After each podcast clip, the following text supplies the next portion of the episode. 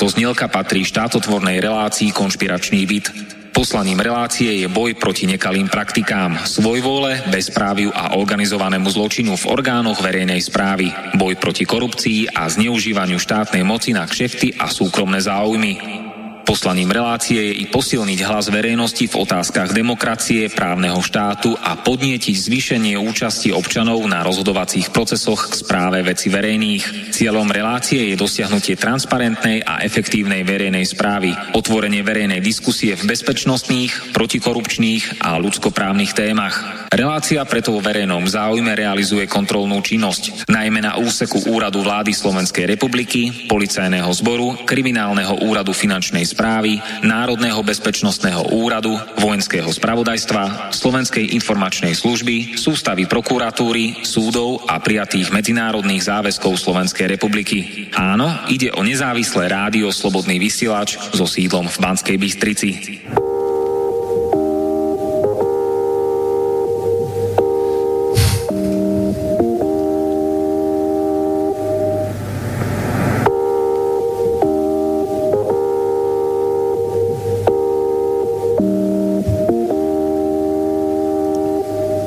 Počúvate slobodné vysielanie zo známeho konšpiračného bytu v Bratislave. Ahojte všetci, moje meno je Martin Bavolár, som novinár proti mafii, proti korupcii a proti totalite. Máme štvrtok, 12. marca 2020 a každý sa môže slobodne zapojiť do našej diskusie bez cenzúry priamo na telefón do konšpiračného bytu 0951 153919 alebo poslať svoj názor, komentár alebo otázku na mailovú adresu studiozavináč.slobodnyvysač.sk No a tu je naša dnešná téma. Najväčší podvod v histórii ľudstva. Ako sa ľudia ovládajú prostredníctvom strachu, aby boli okrádaní, zdieraní, zotročovaní a klamaní. Čo je to globálny podvod? A ako spolu súvisia peniaze, koronavírus a klimatická problematika. Moji dnešní dvaja hostia sa venujú peniazom, financiám, geopolitike, ekonomike, dejinám ľudstva, podnebiu a zdravotníctve. Títo hostia nahlas objasnia zakázanú pravdu. A teraz mi dovolte privítať týchto mojich dvoch hostí tu v Bratislavskom konšpiračnom byte, ktorými sú Mirka Večerová. Ahoj Mirka. Pekný deň prajem všetkým poslucháčom a prajem príjemné počúvanie. A niečo nám povedz o sebe, odkiaľ si pricestovala? Uh, pricestovala som z Lohovca, ja pôsobím v rádiu Slobodný vysielač ako dobrovoľníčka a rada počúvam tiež reláciu konšpiračne byť všetky časti. Ďakujem pekne. Druhým hostom je Zdenek Kedroutek. Ahoj Zdeňku. Ahoj. Ahoj, ty si odkiaľ pricestoval, ktorí ľudia ťa nepoznajú, sa predstav, pôsobil si aj v USA, v Nemecku, veľa si študoval, všeli, kde si pracoval, veľa toho vieš, takže nech sa páči, niečo nám povedz. No dobře, ale teď jsem nepřicestoval až tak daleko, já teď bydlím v Senci už 11. rok. Takže... Nedaleko Bratislavy? Nedaleko Bratislavy. Ale je pravda, že jsem se narodil v Praze, od malička jsem vyrost v Německu, v Michově a nějakou dobu jsem pracoval ve Spojených státech, takže takovou túru jsem udělal. A veľa si študoval?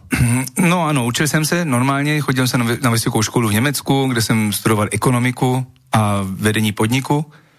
A normálně, co se týká jako historie, jsem vyloženě nestudoval, ale zajímám se o historii asi od mých šesti letech.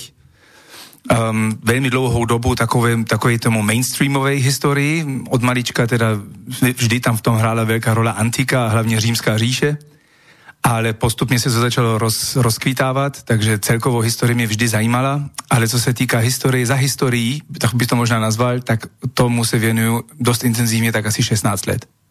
Takže máš pekný prehľad. No a na Slovensku je aktuálne ku dnešnému dňu 16 ľudí, ktorí majú koronavírus. Ale všetci sú mimo ohrozenia života. Čo sú to poplašné správy, keď bujne chaos a panika? Naozaj je to epidémia alebo pandémia? Klimatické extrémy boli aj v minulosti. Je to preukázané, lebo sa všetko pravidelne zaznamenávalo. Peniaze naozaj existujú? Keby si hneď zajtra išli všetci ľudia vybrať svoje peniaze, ako by to dopadlo? možno by dostali len niečo z toho, čo majú, lebo tie peniaze v skutočnosti neexistujú. Dnes o tomto všetkom sa budeme rozprávať a všetko nahlas, zrozumiteľne a otvorene odhalíme. Nech sa páči, Zdeněk. Dobře, tak já teda začnu um, s tím, že potom Mirka mi přerušuje klidně, když bude něco chtít tomu dodat. Um, samozřejmě, že se dějou stále nějaké věci. Teď máme například aktuálně koronavirus, co je dost velká věc. Uh, je několikrát větší než všechny jiné virusy, které byly uh, naposledy, jako Ebola nebo SARS a jiný. Um, takže tady hled média vynikající spolupracují s, s těmi, jako, jako, co se týká toho poplachu.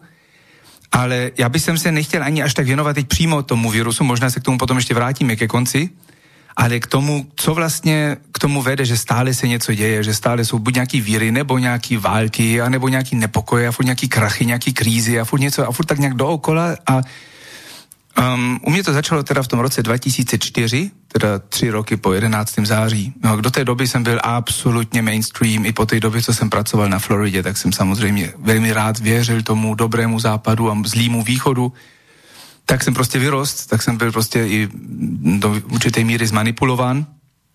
A v tomto roce si pamatuju úplně přesně, já jsem žil v takovém krásném bavorském městičku Bad Reichenhall, možná to někdo zná, je to blízko Salzburgu, a teda na bavorské straně a jinak se mi nedalo dobře spát, bylo léto, tak jsem si vytáhnul počítač a začal jsem normálně zkoumat o tom, co jsem slyšel, že nějaký, nějaký věci, které neseděly, co se okolo toho 11. září, samozřejmě jsem to považoval jako velký blud.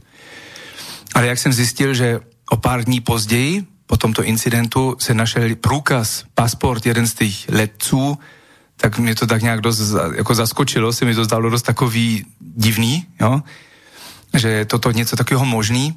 A potom přišla jedna věc po druhé, jako těch věcí bylo strašně moc. Posluchači tady asi rádi a hodně toho znají, jako například budova číslo 7 a jiných věcí, které nedávají žádnou logiku. No a potom tak jsem začal víc a víc štourat do takové, by jsem to možná nazval jako zakázané historii a hodně věcí, které jsou i do dnešního dne už jako úplně normálně odhalený, dokázané, jako například operace Northwoods, Severní lesy z roku 1962, kde víme, že jako CIA a tak dále, že chtěli prostě mm, ve Spojených státech spáchat různé útoky teroristické, aby se to dalo našít na Eh, vládu Kuby, aby byla jako zdůvodněna invaze do Kuby, a nebo například eh, ta lež o inkubaturu miminek v roce 1990, která byla jako ten důvod na útok na Irák. A eh, samozřejmě tam nic takového se ne, neodehrálo a ta holčina Nairia, která to tehdy předváděla před americkým kongresem, tak nikdy v Kuwaitu ani nebyla. Takže těchto líží je, je strašně moc a hned po tom 11. září tak bylo taky takový divný, že hned tři týdny později byla připravená armáda už v Afghánistánu, ta logistika byla nějaká divná, velmi rychlá, jako kdyby už byla dávno připravená a potom samozřejmě ta lež těch neexistujících zbraní hromadného zničení, e, to si asi hodně lidí ještě pamatuje v Iráku, který se nikdy nenašli, ale ta válka stála hodně lidem život a zdevastovala Irák a my cítíme vlastně ty následky toho celého jednání do dnešního dne. No a tak jsem si tak tehdy říkal, že to je všechno zlé a je to takový divný, že média na to nějak tak nějak nereagují, že na to neutočí, že se nenajdou například Bild-Zeitung v Německu, která by okamžitě o tom psala, že to je paráda, v roce 1997 vyšlo najevo například ty operace Severní lesy, teď to by měla být článek jako hovado, a nebylo, nebylo o tom nic, nic, nikde nějaký velký médium o tom nějak nepsal a nic. Tak to mi začalo tak nějak divit. No trvalo mi to pár let, nebo nikdo to tak někomu neservíruje na stříbrném táci, než jsem našel takový, takový jiný příčiny, co by tomu mohli vednou, vést a kde, kde by se všechno nějak spájalo. A o tom jsem chtěl dneska malinko mluvit a mm, možná bych jsem začal s tím, že ta hlavní téma, která myslím, že hodně věcí spojuje, já neříkám, že by nebylo žádný zlo, kdyby tohle to zlo nebylo, určitě by bylo stále nějaký, ale hodně věcí, které se dneska dějí, jsou na, se dají na to, s tímto spojit, tak to je ta otázka, co jsou peníze, co jsou peníze. A když se dneska například podíváte na to, co jsou peníze, tak najdete v té definici, jako aspoň myslím ve Wikipedii, tak to je ještě stále napsaný, že v první řadě je to prostředek na výměnu um, služeb a zboží, Druhá věc je, že je to zúčtovací jednotka, aby se vůbec dalo ohodnotit cena něčeho. A třetí, že to má být uchovatel hodnoty. No a když se podíváme na ten třetí bod, tak asi si každý z nás, který má více než 20 let nebo 30 let, uh, asi moc nesouhlasí. Jako když někdo ještě zažil starý časy, tak dejme tomu konec uh, starého režimu, teda v roce 1989, tak do minulého roku, tak za těchto 30 roků klesla hodnota těch našich prostředků asi na 18%. A nebo když se podíváme na dolar, který ztratil v těch prvních 100 let existence Fedu 1913 do 2013 asi 95% hodnoty, tak jednoducho ten třetí bod není zachovatelný. Takže můžeme z toho učit, že v případě, že tato definice je správná, tak to, co my používáme nebo považujeme jako peníze, peníze nejsou. Um, ještě možná takový pro lepší přehled, existují tři různý způsoby. No, lidi stále prostě žili i z toho, teda aspoň do té doby, co byli schopni vytvořit nějakou civilizaci, žili z toho, že si vyměňovali služby. Nebylo to tak, že každý z nás umí všechno a dělá si všechno sám. Ale prostě začali jsme se specializovat a kdo co uměl, tak se snažil nějakým způsobem to někomu druhému nabídnout, teda to, co sám nepotřeboval a za to získat zase to, co sám neměl. No a tyto tři způsoby jsou, co se dělalo velmi, velmi běžně a velmi dlouho, byl barter, to vám asi ještě něco říká, kde prostě, já nevím, farmár produkuje například maso, má toho nadbytek a to prodá na, na trhu a zase no, nebo neprodá na trhu, na trhu si to vymění za například vajíčka od jiného farmára, anebo za nějaký jiný zboží. No, toto bylo dost nepraktické, protože jednoducho často se hádali o tu cenu, co má vyšší hodnotu slepice nebo husa. A mm, už dlouhou, dlouhou dobu, už asi tak nějakých skoro pět tisíc roků, tak uh, lidi došli na to, že existují možná jiný prostředky, které by se dali používat ideálně jako platidlo, a tento prostředek, který se v tétohleto uh, situaci jako ukázal, jako že nejvíc funkční, tak byly drahé kovy. No a drahé kovy v první řadě teda zlato a stříbro. Toto funguje jako nejdelší dobu. No a potom ještě začali vymýšlet takový něco, a to nebylo jinak vymysel posledních uh, století, ale už to dávno se začalo to, že drahé kovy například ve středověku templáři už takto fungovali, že nemuseli jste vláčet zlato a stříbro po celé Evropě, ale mohli jste si nechat vystavit jakoby dokument o tom vlastnictví a stačilo to, tenhle ten dokument odnést klidně od Jeruzaléma například do Londýna, kde vám to zase proměnili za vaše zlato anebo za vaše stříbro, tak jste to vláčet, ale nikdy tenhle ten dokument o tom vlastnictví nebyl považován jako, jako peněz. To byl, byl to jednoducho um, medium, jo, který jako by jenom dokumentoval ten váš majetek a nic víc. A jaký je rozdíl mezi menou a peniazmi? No, k tomu jsem se právě chtěl dostat teď, že tenhle ta relace je nazvána největší podvod v, lidstva, eh, v historii lidstva a je to opravdu tak, a to nad tím to zajímavý je, že se tady jedná o nějaký epický boj, dalo by se to asi tak nazvat, epický boj všech dob a je to zajímavý, protože tento boj je úplně potichoučký. Ani málo kdo ho vidí, ale všichni ho cítíme. Jako já už jsem povídal, že cítíme ho například na registračním kase. Víme, že máslo už nestojí 10 korun, ale často 2 eura 50, takže nějakých 3, no 5 krát tolik. A nebo, um, a, a o boj se tu tady teď jedná, no a tady, jak Martin správně se ptá, takže v čem je rozdíl? No, podle Mike Maloney, co je asi jeden z největších expertů hm, historii měn, tak uh, to, co my používáme, tyto měny jako eura, dolary, jeny, rubly a tak dále, tak nejsou právě peníze. No. Um, jsou to takzvané měny. Měny stále se mění, jo, ještě k tomu. Já mám doma sám takovou tabuli, kde jsem si pověsil přes 50 různých papírů z mého života, z toho asi dvě třetiny už ani neexistují, například starý jugoslávský dináry a tak dále. Takže to jsou jednoducho měny, které se stále mění. A potom existují opravdové peníze, a tyto peníze se považují um, jako opravdu ty reální, to, to, co má opravdu reálně nějakou hodnotu. A to není ten kousek papíru. Například jsem si včera vyčetl tady takovou zajímavou fakta, že výroba deseti eurové bankovky, jestli má někdo představu, kolik to může stát, stojí to přepočet asi 9 centů, a když chcete vyrobit 500 eurovou bankovku, která už si myslím od minulého dubna nevyrábí, tak stojí 16 centů. Jo? Takže tytohleto peníze, co my používáme, nejsou doopravdy žádný peníze, protože nemají žádnou vnitřní, vnitřní hodnotu a nedají si nějakým jiným způsobem využívat, jako například stříbro, co je úplně multifunkční, vy více než 12 tisíce um, technických aplikací. Takže tohle to je jedna věc, tak nejsou to peníze, je to čistě jenom měna. Toto je velmi důležitý. A co my tady se seznám, co my tady vlastně sledujeme už, no prakticky už tisíce let, tak je právě boj mezi těmi dvoumi věcmi, mezi měnami a penězmi. A peníze stojí právě za tuto stabilitu, tuto ekonomickou stabilitu a to zachování ty hodnoty a měny právě, že ne. A už se strašně často lidé dom, toužili potom vymyslet nějaký způsob, jak si rozmnožit peníze. Teda rozmnožit zlato a stříbro. Určitě jste slyšeli o alchymistů například. No nikdy se to nepodařilo, to víme, takže přešli na ten, na ten druhý způsob a to je jednoducho rozmnožit měny, nebo ty se dají množit um, do nekonečna. No a nikdy to neskončilo dobře. Já chci tady dát pár příkladů, který jsou historické příklady, možná, že někdo je už slyšel, možná, že i ne, ale jsou to každopádně zajímavé věci. To, že se dehonestuje měna, tak to není nový fenomén. Například už starí řeci v dlouhé válce proti Spartě, Atény proti Sparta, tak v roce 404 před Kristem, tak Atenám došly absolutně prostě poslední prostředky a začali dehonestovat vlastním jako peníze normálně začali je na, jako stříhat, nevím, jak se tomu říká, že prostě z těch boků zmenšovat ty mince, roztopit je a vydávat nové mince, které měly jako nominálně stejnou hodnotu, ale mohli jich jednoducho produkovat víc.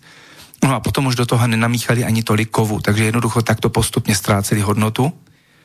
No, toto nakonec vedlo k tomu, že už i ta poslední ekonomika, která ještě po této dlouhé válce nějakým způsobem fungovala, se kompletně rozsypala a ta důvěra k tým penězím prostě se ztratila a Atény už se z, to, z tétohleto, uh, a ne až tak z té války, ale z tétohleto ekonomického průšvihu nikdy neprobudili. Už nikdy se nevrátili na tu, na tu starou moc, kterou tvořili ještě začátkem 5. století před Kristem. No a nakonec jedna velmi zajímavá věc je taky hodně lidí se ptá, vkládá tu otázku, jak mohla se rozsypat římská říše, římský impérium, co byl v tehdejší době nejmocnější státní subjekt. No, um, jednou mi povídal jeden zajímavý, sympatický archeolog, co kamarád se ho ptal, že kolik, proč, jak je to možné, že římská říš se mohla rozsypat, tady byli všude, nebyli ve Španělsku, byli v Rakousku, byli v Anglii, byli v Egyptu. Kdo je porazil? No a ten archeolog povídal jedno jediné slovo a řekl, že inflace. Že žádný války nebyly schopní tuto říši porazit, ale od třetího století, kde těch válek a hlavně těch občanských válek bylo výrazně více, tak eh, ty císaři, někdy jich bylo více na jednou, tak začali dehonestovat zase měny. Protože jednoducho potřebovali víc a víc peněz, aby mohli krmit armády, jinak to ani nešlo. No a tohle to vedlo k totální devastaci i měst, protože to byla už jedna velká kultura, která byla postavena na tom, že funguje výměna hlavně služeb v rámci městách, nebo ne každý mohl být farmarem. A vedlo to k tomu, že se postupně začaly ty města a tím pádem i, to, i ta zpráva sypat. Ještě se to začalo, zkusil jeden císař jménem Dioklecián koncem třetího století zachránit tím, že sice totálně devastoval měny, ale um, zároveň on zakázal zvýšení cen. A to dokonce při tresty smrti. Ale ani toto ne, nevedlo k tomu, protože jednoducho ty, když ty lidi něco potřebovali, byli ochotní i riskovat ten život za to, a vedlo to k tomu, že do poloviny čtvrtého století tak ta říše byla prakticky bankrot. A ta inflace byla tak eh, neskutečně obrovská, že tady se bavíme o mnoho vyšší, vyšším číslám než dneska, kde to šlo i do, těch, do jednaku 90 milionů, takže obrovský jako straty během 50 letech, co se týká měny. No a i potom, jako skončila antika, dá se teda říct z ekonomických důvodů, potom už tam nebyl nikdo, kdo by to mohl ubránit, tak ještě takový dvě pikošky jsem si tady vytáhnul. Někdo možná, možná slyšel o a, tulipánské měně v Holandsku koncem 16. století, v roce 1593, tak poprvé byly dovezené tulipány do Holandska. No a během nejkratší doby, tak tulipány se staly neskutečně drahým továrem a každý to chtěl mít a bylo to super in a kdo myslel, že je nějaký do, způsobem, jako chce být moderní, tak musel nakoupit uh, tu, cibulky tulipánů. To vedlo k tomu, že jak, jakým způsobem si lidi nechají jako i zmanipulovat a vec, takovým, jak se říká, takový ten, když, ten, když ty ovečky běží do jednoho směru, uh, tak to vedlo k tomu, že do roku 1637 to dosáhlo tady tahle ta mánia vrchol a jedna cibulka tulipánů stála v dnešním přepočtě 1,8 milionů dolarů. Takže klidně by se dalo koupit za to možná 10 domů. Tahle, tahle ta bublina pukla A Holandsko se staletí potřebovalo, aby se z téhletej vlastně umělej bubliny um, jakoby probudilo. A ještě poslední takový historický příklad, a potom už se dostaneme do dnešní doby a to, co nás ovlivňuje do dnešního dne, tak bylo po vládě um, krála Ludvíka XIV. Louis XIV. ve Francii, kde Francie byla totálně bankrot, ale naletěla na jednoho hráče, gamblera ze Skotska, John Law, který jim vysvětlil vynikající způsob, jak se dají vytvářet nekryté um, prakticky papírové peníze. Um, toto malinko zkrátím, tuto tému. Trvalo to asi čtyři roky. Francie si krátkou dobu vedla úžasně a po těch čtyři roku skončila v horším propadu, uh, než si vůbec mohla představit a jednoducho do, asi 400 roků nebo respektive 300 roků do začátku 20. století, tak splácela ty dluhy z téhle ekonomické katastrofy. Takže dá se asi říct, že nikdy nevyšel tento experiment vyměnit peníze za měnu dlouhodobo a dejme tomu vzít měnu, která není právě krytá penězmi. No a když se bavíme teď o moderní době, bohužel vždy to bylo tak, že um, nikdy jako ty, ty lidi se nějak nechtěli ponaučit. A vždy se snažili určité osoby získat právě tu moc tvorby peněz. A lidi byli inteligentní, se naučili některý a jak byly založeny Spojené státy v roce 1787 a byla podepsaná uh, americká ústava, tak tam bylo zakotvené, můžete si to do dnešního dne přečíst, je to do dnešního dne platné, takže tady už si bavíme o současnosti, přestože to, to už je taky nějaký 230 roků. Ve článku 1 odstavec 8 a 10 najdete větu, já to teď tady překládám, z angličtiny, že žádný, stát, žádný stát, tím jako mysleli eh, ty členy těch uh, Spojených států, nemá oprávnění vytvořit jiné platidlo na zaplacení dluhou, zbož, dluhů zboží anebo služeb než zlaté a stříbrné mince. Tohle ta část ústavy platí do dnešního dne. A ty tehdejší prezidenti Spojených států tak si tohle toho nebezpečí, kdyby se toto mělo stát, byli absolutně plně vědomí já jsem tady pro vás vytáhnul tři zajímavé citáty od prezidentů z 19. století. Um, jeden je od Thomas Jefferson. Thomas Jefferson byl třetí prezident amerických Spojených států Ameriky um, a žil od roku 1743 do 1826. A jeden přenosený citát od něho je, pokud američané někdy dovolí soukromým bankám ovládat svoji měnu, tak banky a korporace, které kolem nich vyrostou, budou brát lidem všechen jejich majetek, až si jejich děti vzbudí jako bezdomovci na kontinentě, který dobili jejich otcové. Další zajímavý citát je od Andrew Jackson, on byl sedmý americký prezident, vládnul do 1845. Vážení, použili jste prostředky banky, abyste špekulovali s bohatstvím země. Získy jste si rozdělili mezi vámi a straty jste hodili na banku to znamená na stát. Jste klub, klubu, klubko zmí a zlodějů. Jsem rozhodnutý vás navždy odstranit. A ještě na smrtelní posteli údajně povídal, že poslední slova byly, že I killed the bank. A potom ještě Abraham Lincoln, která si většina z vás zná, 16. americký prezident vládnul do roku 1865, víme, že umřel násilím, tak povídal, finanční skupiny v době míru vysávají národ a v době kríze se proti němu spiknou. Jako veřejní nepřátelé útočí na všechny, kteří spochybnují jejich metody anebo poukazují na jejich zločiny. Mám dva velké nepřátele. Jižní armádu před sebou a bankéře za sebou.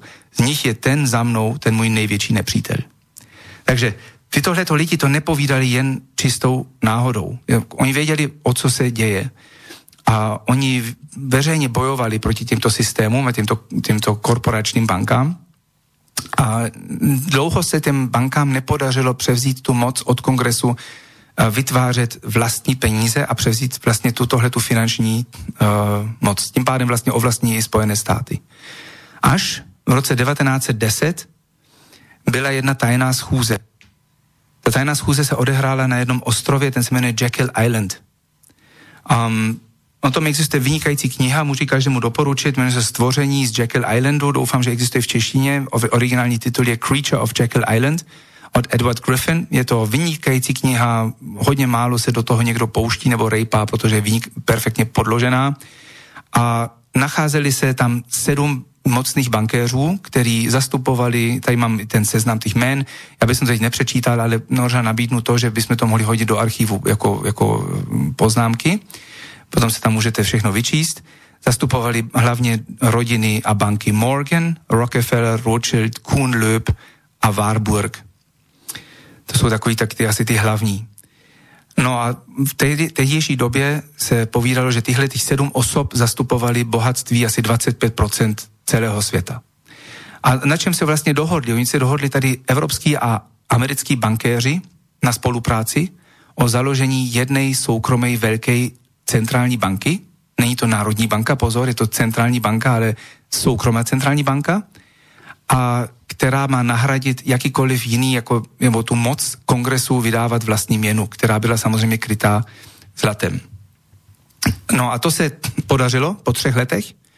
Samozřejmě měli nesku, jak se nevyčerpávatelný uh, jako množství peněz, tak se jim podařilo v oktobri 1913 dostat na pozici prezidenta jejího člověka Woodrow Wilson, americký prezident, který už přišel s jednou smlouvou podepsanou na tu funkci toho prezidenta a ta smlouva byl takzvaný Federal Reserve Act, byla to smlouva o založení Federální rezervní banky. Zajímavý slovo jinak, protože v tomto slově jsou hned tři lži. Není to federální, to znamená, není to veřejné, je to nejtajnější, jedna z nejtajnějších, možná nejtajnější organizace na celém planetě. Žádný americký prezident, ani kongresák, ani zástupce nejvyššího soudu nikdy neměl vstup dovolen do budovách od Fedu, není, nemá žádný rezervy a není to žádná banka, nedají se tam uložit, otevřít žádný účty. No, ta, tato smlouva byla podepsána 23. decembra 1913, jeden den před uh, Vánocemi, co znamená, že už většina kongresáků bylo samozřejmě na dovolenkách, u rodinách a těch pár, co došli, tak ty uh, věděli, o co jde a byli podplaceni.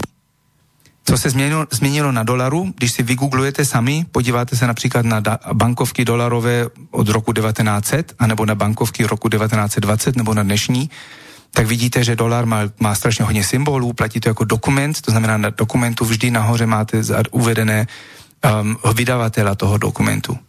Co se týká těch starých bankovek, tak tam máte nahoře napsané United States of America, vydavatel tohle toho, ty bankovky jsou Spojené státy americký. Když se podíváte na dnešní dolar, tak tam už není nic napsáno o Spojených státech amerických, je tam nahoře napsáno Federal Reserve Note. Když se podíváte na spodek tohoto dolaru, ještě tak jako pro zajímavost, když někdo chce od vás jako tady zkoumat, tak dřív jste, našli, jste viděli, že tento dolar je krytý zlatem v tom počtu, co tam bylo uvedený na té bankovce.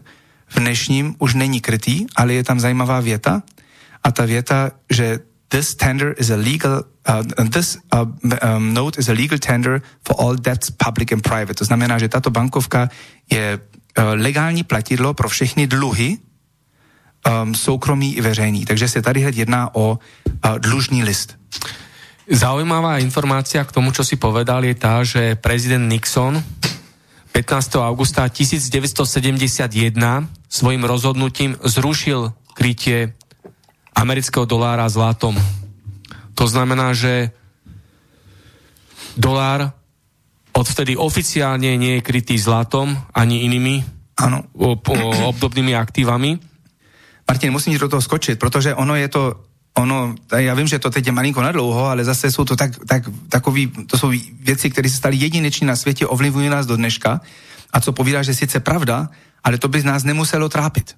Teoreticky. Mohla to být regionální věc, tak jak to bylo i ve Švédsku pod uh, ministrem Palmstruch, anebo v, tom, v, tej, v tej Francii pod tím John Law, pod tím Scottem, anebo v Holandsku. Mohly to být jedi, věci, co se týká jenom Spojených států. Ale proč se to týká nás? Proč je to náš problém? A na to chci něco ještě povídat. Uh, už jsem jenom pět minut a mám aspoň tuhle tu historickou část za sebou. Jo? No dolar je světové platidlo prakticky, tak to má dopad ano, na všechny štáty.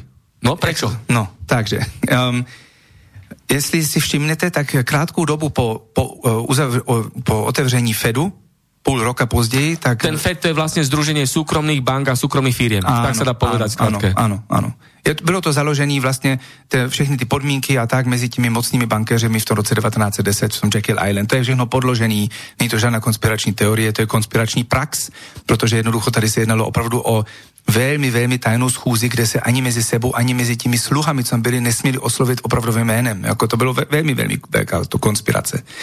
Ale jak se na to mohlo týkat nás? No jejich plán bylo samozřejmě poprvé a definitivně tento jejich systém rozhrnout na celý svět. Už půl roka po uh, otevření Fedu, založení Fedu, tak začala v Evropě obrovská válka. První světová válka. I tam ty původy jsou takový dost nejasné, kdo opravdu zastřelil uh, Františka Ferdinanda a tak dále, kdo, byla ta, kdo stál za tou černou rukou, tou jakoby teroristickou skupinou ze Srbska a tak dále, odkud oni byli financovaní. Jednoducho, hodně to na sebe navazovalo a jsem slyšet? A teď zase ano. Slyšet, ano. Hodně to na sebe navazovalo a cílem této první světové války bylo odstranění posledních velkých monarchií v Evropě, které by mohly stát tomuto plánu v cestě. To bylo hlavně Německo, Rusko a Rakousko-Uhersko, co se i podařilo.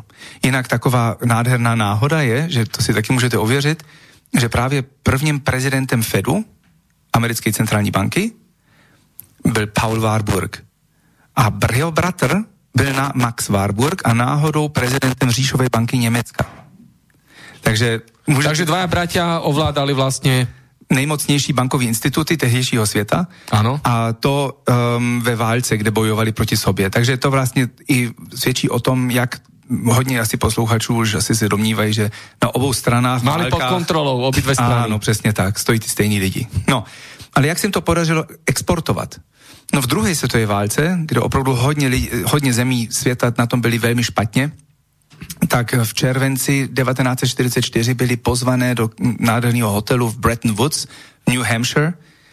Um, 44 zemí ze 67 zemí, cca jich asi tolik bylo, no to bylo úplně jasný, nebo byla válka, tak někteří byli obsazení z celého světa, tak asi dvě třetiny světa. A na čem se dohodli? Trtivá většina zemí potřebovali nutně peníze, aby mohli poopravit svoje krajiny, aby mohli rozvíjet. A hodně zemí už existovalo na místo monarchů i zvolené politici, což pro tu stabilitu těch zemí nebylo vždy to nejlepší, protože jednou zvolený politik prostě jednoducho má v první řadě úmysl, aby ty čtyři roky nebo možná osm, co bude vládnout, uh, co nejvíce udělal možná i sám pro sebe a nějaký budoucí dluhy ho až tak netrápí. No každopádně se na tomhle, na téhle schůzi um, dohodli v tom tak, že Spojené státy Ameriky ve formě teda ale Fedu, tak ne Spojené státy Ameriky jako takové, můžou zásobovat celý svět s dolármi, úvěrami, s tím ale, že ty státy budou ochotní na místo zlata držet dolár jako rezervu. A to je to právě to, co potom začíná, to, co říkal Martin, pro nás hrát velkou roli. Um, v čem je výhoda? Jednoducho zlato nemůžete rozmnožit, ale dluhy můžete množit, jak chcete.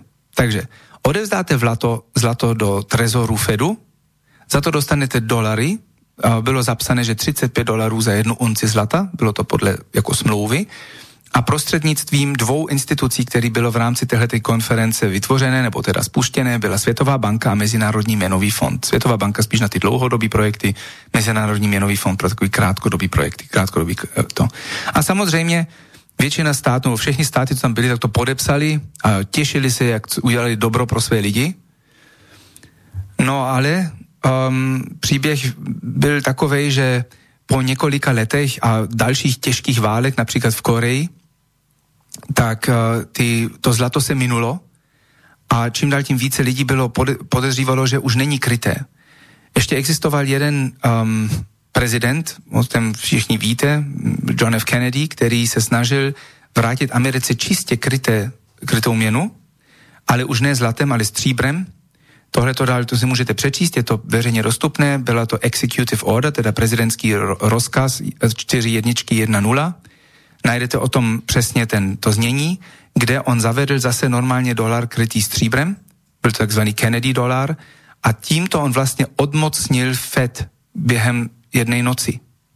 Ale vedlo to k tomu, že dlouho nežil a ještě první um, akce nového prezidenta, ještě v, v letadle, hned po inauguraci, a Lyndon B. Johnson bylo právě škrtnutí tohletoho prezidentského rozkazu a vrácení na zpátek Fed, Fed peníze. Jako nějakou krátkou dobu, nějaký dva měsíce nebo tři měsíce, existovaly tyto dvě měny vedle sebe.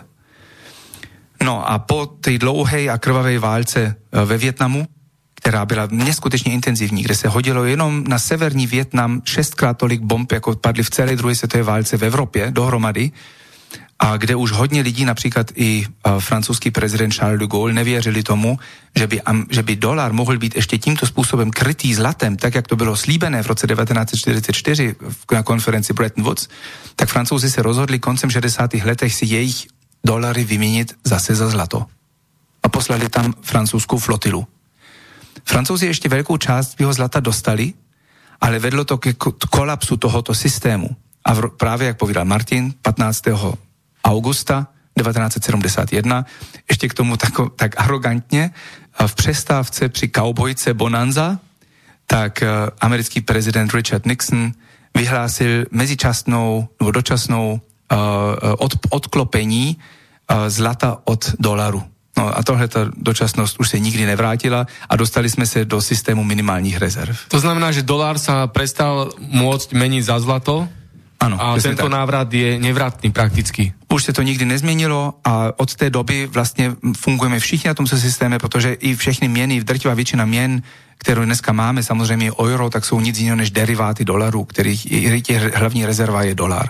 A tím pádem žádná těchto aktuálních moderních měn, takzvaný fiat money, to je měna bez krytí už nemá žádný, žádný substanční, žádnou substanční hodnotu. Takže můžeme povedať obrazně, že eurobankovky jsou farebné papieriky. Ano, a ještě horší jsou samozřejmě, aspoň ty jsou z nějaké bavlny, z papír, to bavlna, takže to přežije pračku, ale uh, zajímavý jsou ještě že vůbec digitální čísla, jo, jako který vůbec ani fyzicky neexistují. Takže i toto, a to je, dneska, dneska už tvoří drtivou většinu penězí, které jsou v koloběhu. A keby sa náhodou stala taká situácia, že zajtra by ľudia chceli svoje peniaze si zobrať do banky, No tak Dostali by tie peniaze? Ako by to vyzeralo podľa teba? Tak aktuálně existují státy jako Švédsko, kde asi ten poměr těch eh, bankovek oproti penězí, které jsou v koloběhu, je maximálně 3% a v jiných zemích je to možná 5 až 7% takže drtivá většina samozřejmě, kdyby si chtěla vybrat nějaký peníze v bance, ono je to taky špatně řečení. Vy, když máte nějaký peníze na účtě, tam vy nemáte žádný peníze, vy máte pohledavky oproti té bance na, na bankovky, jo? ale vy nemáte tam bankovky uložené, to je, to lidi se mílí. Takže samozřejmě... Takže to je fikcia vlastně, to skutečnosti neexistují ty peníze. Oni dneska nejsou ani ty bankovky krytý zlatem nebo stříbrem, ale už ani ty, ty digitální čísla nejsou krytý eh, ty, ty, ty bavlny, jo, těch, těch pár centových uh, bankovek. Tak dá se povedať, že oni si naťukajú, koľko chcú uh, na digitálnych zariadeniach, na počítačoch? No systém minimálních rezerv je vlastně nutí, aby nějaký minimální rezervy drželi. Ono se často vycházelo z nějakých 10%, u stavebních spořitelná, pokud si správně pamatuju, bylo i 15%, ale samozřejmě oni banky našli několika způsobů, jak například exportovat eh, špatné dluhy, to, co se stalo i v roce 2007, do takzvaných bad banks, do špatných bankách, tím pádem se jich zbavili a mohli znovu čerpat další, nebo dávat další úvěry, takže oni vlastně i ty vlastní pravidla, které zavedli, tak tak rozměkčili, že de facto ano, můžou, můžou to natahovat do nekonečna. A si mezi sebou požičiavají peníze banky. Ano, samozřejmě, to, to je běžná věc. A e, jednoducho... Takže tak můžu manipulovat ještě víc, že e, si presúvají hore dole peníze, jako potřebují. Ano, ano. Ale dá se říct, že samozřejmě od té doby, teda co se co tenhle ten nový systém nastal, tak peníze v dnešní době, nebo peníze měny, to, co my platidla, co my platíme, jsou dluhy. Všechno to, co my teď dneska používáme, co když jdete do Teska nakoupit, tak vzniklo skrz dluhy žádným jiným způsobem. Jo? Když centrální banka evropská například vydá nový eura, tak vydá je jakoby půjčku. Jo? Všechno vzniklo skrz dluhy, tak dneska už nemáme žádný peníze krytí něčem. Tady jsem si dneska vytáhnul, jak to je z 1142, no, můžete si to vyhledat, i to potom dáme pod stránku, je to všechno, tak se sbírám. A je to web, webová stránka www.nationaldebtclocks.org kde si můžete podívat na aktuální státní dluhy celého světa. A celosvětový státní dluh je aktuálně 77 bilionů 190 miliard 873 milionů 706 tisíc 615 dolarů, samozřejmě skáče každou vteřinu. A tam to vidíte, jak to tak se pohybuje. A můžete se na to kdykoliv podívat. A jednoducho jinak tento systém už není schopen fungovat. Je to, je to postavený systém na, na dluhu.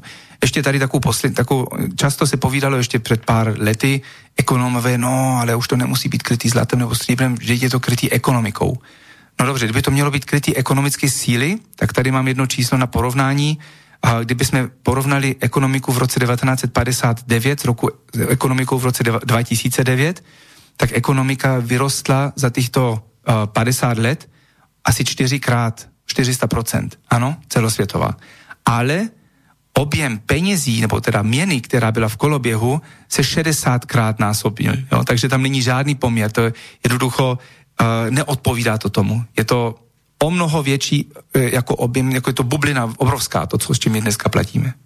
A z toho vlastně svědčí i potom ten ta ztráta té kupní síly, kterou my všichni prožíváme. Kdyby se mi už úplně ještě v krátkosti a potom už bychom otevřeli debatu, eh, zhrnul um, takový ty hlavní klíčové faktory toho našeho systému, se kterými dneska musíme žít a ze kterého jenom fakt málo lidí profituje velmi, takže systém nekrytých měn je postavený na dluhu. Vždy vzniknou více dluhů než měn v koloběhu. I toto si třeba uvědomit. Když um, centrální banka vydá nějakou, nějakou sumu, například 100 miliard euro, a tak ona vždy bude chtít naspátek větší objem než 100 miliard eur. Ale ty otázka je, kde vzniknou ty například 2 miliardy navíc, jako který mají vzniknout jako úroky. Tyto, tyto nebyly nikdy vydané, ani digitální formu nebyly vydané. To znamená, že někde vždy skončí ten černý Peter. Jo? Někdo nebude nikdy schopen splatit ty dluhy, u někoho to musí zůstat vyset. A s čím? On to zaplatí nakonec, on to zaplatí se svým majetkem, protože on ručí jako, jako člověk, který si půjčí peníze například se svým domem, se svým autem nebo se čímkoliv, co on prostě má a když on bude prostě ten černý, dostane toho černého Petra, který, na kterého, kterého prostě skončila ta situace taková, že ho nebude schopen splatit, tak jednoducho musí se vzdát jeho majetku. A tak to oni postupně získali i, vidíme to tady v Československu, teda v našich zemí, Česko, od, od, od roku 89, když tady fungoval tento systém, jak se postupně ty věci prostě získali, na ty, dostali, dostali do ruk těchto velkých hráčů. No a potom systém je postavený na nutnosti nekonečného růstu k zakrytí stále růstujících dluhů. No. Toto je samozřejmě taky jedna věc, to znamená, že stále musíte vymýšlet nějaký způsob, jak toto znovu nechat růst. Ale když už je trh zasycený nějakým způsobem, lidi už dneska mají možná v každém pokojíku nějakou televizi, anebo každá rodina dvě auta a tak dále, tak v čem je ještě možnost růst? No, v tomto případě už je možnost růst jenom tím, že vymýšlíte něco, například šrotovné, jo? že rozbijete funkční auta a nutíte lidi, aby si koupili nové. Vlastně lidi si z daní, který předtím zaplatili, dostanou se nějaký daně na zpátek, aby si zničili funkční auto, koupili si nové. A nebo války jsou samozřejmě velmi populární. Války jsou vždy jako dobrý pro jakoukoliv ekonomiku. A nebo i víry, a nebo jaký různý poplachy jako klíma a vše, vše, všechno vede k tomu, že například musíte měnit, já nevím, vaše topení a najednou je plyn zlý a, a, a ropa je zlá a všechno je zlý. Jednoducho stále si vy musíte tenhle ten kolotoč držet v takovém, v takovém koloběhu. No. no a teraz sa ťa na to spýtam, či veríš na náhody. Existujú náhody v geopolitike? Asi nie, na tom sa zhodneme. A ako vnímáš eh, to, čo si teraz rozprával, súčasnú situáciu s tým, čo vzniklo v Číne, eh, koronavírus, a ako sa to valcuje do Európy, ako to no, ekonomické dopady má. No, vidíme, ako to no, zasahuje celé štáty, cel, cel, celý mechanizmus štátov. Čo si o tom myslíš? Prečo to je, ako to je, ako sa to bude ďalej vyvíjať? A čo to bude, aké dôsledky? No, náhody neexistují, to už povídali Franklin Roosevelt, no, že v politice žádný náhody neexistují, v politice v historii, že když něco se stane, tak se dá z toho vycházet, že to takovým způsobem bylo i naplánované. Ta doba, kdy tenhle ten vírus vypuknul, a jinak to samozřejmě není první vírus, jako všechny lidi, kteří už mají pár let, uh, žijou, tak si pamatuju různých vírů, které stále byly a většinou ve volebních období. My máme tento rok například velmi, velmi důležitý volby ve Spojených státech. Volby prezidenta. Volby prezidenta. My víme, že Donald Trump uh, se jasně vyhlásil, že v druhém, uh, v druhém jakoby, uh, období vládnujícím, takže se chce pustit do Fedu, že chce Fed jako s ním bojovat, respektive ho rozpustit, anebo totálně změnit, znárodnit, co by samozřejmě znamenalo uh, jako, jako zničit tu moc těchto, těchto No v minulosti se o to pokusil Kennedy a víme, ako to dopadlo. Áno, jako... Úkladnou vraždou doteraz neobjasněnou. Áno, jako Trump určitě to dělá šikovnějš, pomalejš, opatrnějš, se ponaučil, jo. A, taky není první člověk, který bojuje s obrovskou mafií. Já například vzpomínám i, i Vladimíra Putina od roku 2000 do roku 2004, když tam měl dost co dělat, se e, obránit e, oligarchům v Rusku. Takže dneska už jednoducho tam třeba být velmi opatrný, to, to bohužel Kennedy nebyl až tak ale, ale jedno, Trump, najdete si to, jo? když podíváte se, budete hledat, tak jednoznačně on se nebojí jít proti Fedu, on je ochotný proti ním bojovat a, a zase dát um, svobodu do ruky Američanům jako takovým a tím pádem je osvobodit, dá se říct, i prakticky celý svět, jednoducho, protože všechno teče až k tohle tomu zdroj, tak aspoň je ten, ta moje zkušenost po tom, co jsem četl. Takže toto je velmi zajímavý a že právě v této době, právě po tom, co se nepodařilo ho odvolat, jo, ten impeachment, jak se nepodařilo na něho hodit nějakou vinu, že by byl propojený s Rusmi, že by tím pádem vyhrál volby, nic se nepodařilo, samozřejmě to byly všechno bludy, výmysly. Takže oni odvolali? Ani, ani se nepodařilo na něho hodit nějakou vinu, co se týká propojení s Rusmi, ani se ho nepodařilo odvolat kvůli nějakému telefonátu s ukrajinským prezidentem. Prostě nic se nepodařilo a právě v této době přijde jako požehnání tady tahle ten vírus, který je neskutečně lépe propagovaný než všechny víry předtím, než například Ebola, nebo ta prase, prasečina a ty, a ty Choroba šialených kráv. A, a, tak, ano, to bylo už toho několika těchto pokusů.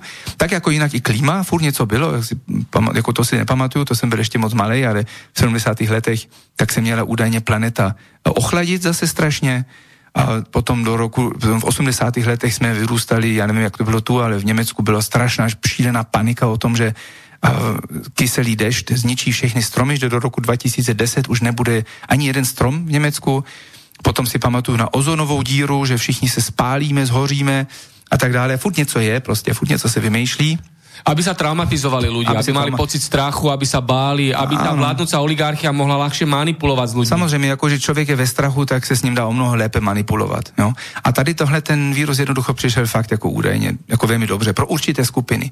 Samozřejmě se, tak, jako proč konkrétně tento vírus teď přišel, a možná úplně maličkost, včera jsem četl takový velmi zajímavý, jako dost vědecký, um, jako, jako, jako, jako posoudek toho víru, od jednoho německého molekulárbiologa, kde o tom říkal, že není možné, že ten vírus přišel uh, přírodním způsobem, organickým.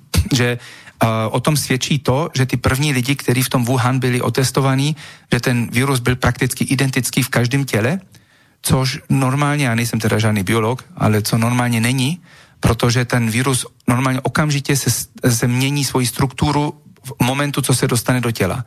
Takže oni ty lidi museli být infikovaní stejným, jako v tom stejném momentu. A toto je ta pravděpodobnost prakticky nulová. Takže muselo to být nějakým způsobem uměle eh, pustený mezi lidi. No, na to přišel eh, mail od posluchača Karola, ktorý napísal, že za koronavírusom v Číne stoja Spojené štáty americké.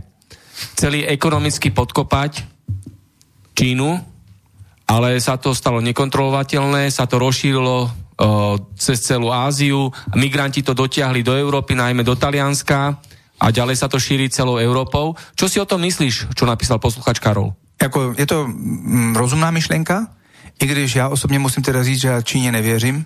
Jo? A já si dokonce myslím, že je to fake opozice, že to... Voči USA. Áno. Že to, že je to americká kolónia prakticky. Ne, že to kolonie, že, to, že oni taky například v trilaterální komisi, co je jeden z těchto velkých jako, jako tajných spolků, tak tam sedí kopec Číňanů. Takže e, zajímavý, že tam není ani jeden Rus, jo, například.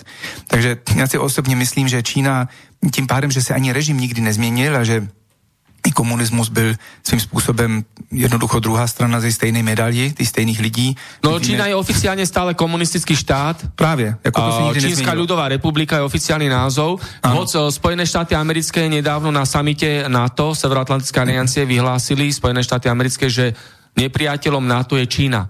Ano. Nie Ruská federácia, ale Čínská ľudová republika. Čo si o to myslíš? Ano, tak jako Čína se dá hrát jako velmi velká hrozba, je to obrovská země, 1,5 miliard skoro lidí, vojensky taky dost silná, takže dá se to super používat, ale stále máme s nimi obrovskými propojení, ekonomický, sankce prakticky žádný, když to porovnám s Ruskem, jo, například, jo. Takže osobně já, Čína má taky sama dost velký zájem o, to, o takových věcí, jako je ten virus. Oni nějakou dobu přežijou i tyhle ty ekonomické škody, podle mě, ale i oni mají dost uh, bordelu tam, jako veliká bublina, co se týká nemovitostí v různých městách, kde vznikly celé města, uh, kde nežije ani jeden člověk. A to všechno třeba nějakým způsobem jakoby um, nechat puknout, tak, aby ta vina nepadla na ty opravdu viníci. Může být například korona. A nebo Čína, to víme, má už dlouhé léta velmi velký zájem o vybudování totálního monitorovacího systému e, vlastních občanů, e, jak se tomu říká, ten, ten social credit systém, jo, kde vlastně všude kamery Takže taký veľký brat čínsky. Veľký brat. Všetko bude kontrolovať. Áno, a to samozřejmě takový virus je ideální na toto. Možná nejlepší je hned tým lidem dát čip do ruky, kde by se dalo okamžitě zjistit, jestli, nějaký, jestli ten člověk není náhodou infikován, jo? Že to by se dalo s tímto zdůvodnit. Tam může být kopec věcí, proč by i Čína sama mohla mít zájem na takovém viru. A co se týká, jak se to exportovalo, no to může být taky různými způsoby. Tak jako jak se dneska slyší, že Itálie má toho asi nejvíc. Itálie má jednoho politika, kterého se tam uh, místní eh, elity strašně bojí. Salvini. Salvini. Uh, Salvini sám taky vyhlásil, že on je ochotný bojovat proti italské centrální bance, co je celkem sranda, protože to už ani vlastně neexistuje je vlastně podléhá Evropské centrální bance, ale možná bych chtěl zavést vlastní uh, národní italskou banku. To mi z toho nebylo úplně jasné. A vrátit se k talianské líre. A vla, vrátit se možná k vlastní měně, ano, to může být. Ale právě jednoducho, já si osobně myslím, že Salvini není jejich hráč, a že se ho strašně bojí. A například v Itálii teď nastaly takovýhle um, zákazy, že veřejného zhromáždění více než, než tisíc lidí například, jo. A ještě do nedávna tak Salvini prostě plnil fotbalové stadiony, kde bylo desítky tisíce lidí na každém jeho projevu. Vyhrál jedny volby za druhými. A pokud jsem správně informovaný, v Emilia Romana na Sardinii, co byla vždy jako komunistická uh, jako by moc, jo, tak získal 43%, co je vynikající výsledek, to nikdy tam nikdo jiný neměl, nejsilnější strana i v téhle oblasti. Takže tam je i takový důvod, proč může být takový vírus teď aktuálně v prospěchu, aby lidi zapomněli na Salviniho. On se chce vrátit do politiky. Oni ho chtějí dát do basy, to se jim teď nepodařilo. A jednoducho každý si podle mě z toho, z toho víru vyčerpá to, co je pro něho právě vhodný. A aký očakávaš vývoj v Európe? Bude, to, bude sa to dramaticky zhoršovať, alebo to bude takto uh, ani, ani hore, ani dole, že to bude v takej letargii? A ako to bude ďalej? Čo si myslíš? Je to veľmi těžké říct. Um, Angela Merkel říkala, že ona očekává, že v Německu může onemocnit 60 až 70% občanů a to v době, kdy zase Číňani hlásí, že tam už se to pomalinku tlumí, jo? že tam už dvě třetiny jsou zase vyléčený, takže to asi není pravděpodobný. Um, zásadně si myslím to, že tak, jak už to bylo v minulosti, že když média strašně křičí na jednu věc, jako strašně a furt stále okolo... Je to okolo, náhoda. Tak uh, tak se s tím snaží něco úplně jiného zatlumit. Ano, přesně tak. jo? A e, je úplně primitivní příklady jsou například, když se týká jako mistrovství světa ve fotbale, si pamatuju vždy, když bylo v Německu mistrovství světa ve fotbale, tak všichni Němci sedí před televizí, nikdo vlastně nepracuje těchto těch pár týdnů, všechny firmy jsou tak na poloviční úvazek už jenom, jo? Ale přesně v těchto dní tak, e, tak Bundestag měl svoje uh, schůze a vždy se v těchto, věd, v těchto dnech jako dohodli určité zákony, které byly proti lidem, zvýšení daní a tak dále. Jo? Takže furt, když ty média upoutávají na jednu věc, tak se zatím děje něco úplně jiného. A toto si myslím, že se děje teď. Takže třeba sledovat, co se bude dál dít, jakým způsobem budou se snažit hodit teď vinu například na Trumpa, nechají možná skolabovat ekonomiku. Možná částečně, ale vinu dostane Trump například. Jo? To může být. Jo? Že budou, budou chtít obvinit, aby znížili jeho šance vyhrát, protože pokud se jim teď nic lepšího nenapadne, a podle mě tenhle ten virus byl jejich plán B, tak jednoducho uh, on vyhraje určitě. Jo? Ta jeho popularita ve Spojených státech je neskutečná, protože se taky opravdu po, po dlouhé době zase něco pro lidi vylepšilo. Ešte sa ťa spýtam, uh, koľko ľudí v priemere zomre ročne na chrípkové ochorenie na celej planete? No, četl jsem takový číslo, že ročně jenom na obyčejné chřipce umře 650 tisíc lidí. A samozřejmě existuje, existují mnoho horší nemoci, uh, především hlad, když se tomu dá teda nazvat nemoc, o kterou umírají samozřejmě desítky milionů lidí každý rok, a nebo stovky milionů a a, a jiný velké nemoci jako tuberkulóza a tak dále, které jsou o mnoho ještě nebezpečnější. Alebo krajiny, kde je nízky index kvality ľudského života, hej? Áno, Takže tam takisto je veľká umrtnosť. Čo k tomu? Alebo povie Mírka teraz niečo? No, tak e, Nech sa páči. ďakujem za zaujímavé informácie. Veľa som sa aj dozvedela aj nových vecí a veľa vecí aj teda viem, čo tu bolo spomínaných. Takže vrátime sa aj najprv trošku do histórie, že ľudia vlastne používali kedysi ten barter a peniazmi, výmenný obchod. Výmenný obchod a peniazmi boli aj, aj, aj, aj obilie, sol, kukurica, e, mušle, plátno, napríklad Slovania používali. E, braťme sa ešte k založeniu Federálnej rezervnej banky. E, za ktorou stojí hlavne rodina Rothschildovcov, ktorá je najbohatšia rodina na svete. A Rothschildovci určujú vlastne, kto bude oficiálne najbohatším človekom na Zemi. Ich majetok sa odhaduje na 100 tisíc miliárd. Čo sa týka Johna Loa vo Francúzsku, on sa vlastne rozhodol, že emisiou papierových peňazí E, roztočí kolesa hospodárstva vo Francúzsku a mm, e, Lo v roku 1716 inicioval vznik Bank General vo Francúzsku. Vlastne voči papierovým peniazom a bankám zbudil taký odpor, že prvú francúzskú národnú banku založil v roku 1800 Napoleon a povolenie na emisiu bankoviek získal v roku 1805. Lo spôsobil svojou činnosťou tvorby papierových peňazí kolaps francúzskej ekonomiky. No, teraz si povieme niečo o súčasných peniazoch. Súčasné peniaze poznáme e, ako hotovostné papierové meny a ako bezhotovostné meny. E, bezhotovostné meny si vytvára banka vo svojom počítačovom systéme, o ktorom nikto vlastne nič nevie. Bežný človek nevie, ako sa tvoria tieto papierové, e, tieto nekryté peniaze, pretože banka si ich vytvára naklikaním čísel do počítača. Vlastne toto všetko musí schváliť vedenie banky a takto vznikajú aj novodobé úvery. E, k informáciám o dlhu vo svete, tak celkový dlh sveta je práve vďaka tomu, vďaka tvorbe nekrytých peňazí e, nesplatiteľný. Nikdy nie je možné splatiť celkový dlh sveta, pretože není vytvorených toľko peňazí týchto mien, aby ich bolo možné splatiť. E, k informáciám o Majkovi Me- Melonim by som odporúčila e, videá na YouTube voľne dostupné skryté tajomstvo pe- pe- peňazí v českej verzii. Tam nájdú dobré informácie o históriu peňazí ľudia, aj o súčasnej dobe, o, aj o investovaní do zlata a striebra, čo sú skutočné peniaze. V dnešnom e, svete zlato a striebro majú budú mať vždy svoju hodnotu. Čo sa týka ešte Federálnej rezervnej banky, tak je to len súkromná banka, a Federálna rezervná banka má svoje pobočky po celom svete, aj v Európe, aj v Ázii, aj v Austrálii, aj v Južnej Amerike, aj v Severnej Amerike. Každá centrálna banka každej krajiny patrí Rothschildovcom, to sú najbohatšia rodina na svete. Čiže aj naša Národná banka e, je definovaná podľa ústavy, že je nezávislá centrálna banka Slovenskej republiky, ale keďže je centrálna, tak centrálna je ako Rothschildovská, čiže my tiež nemáme svoju vlastnú národnú banku.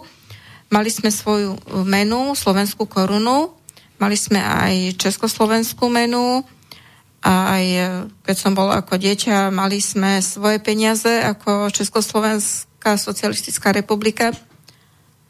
A tieto peniaze určite vtedy ste viac nakúpili za tých peniazí, ako nakúpite teraz takže dnešné peniaze nemajú žiar, žiadnu hodnotu.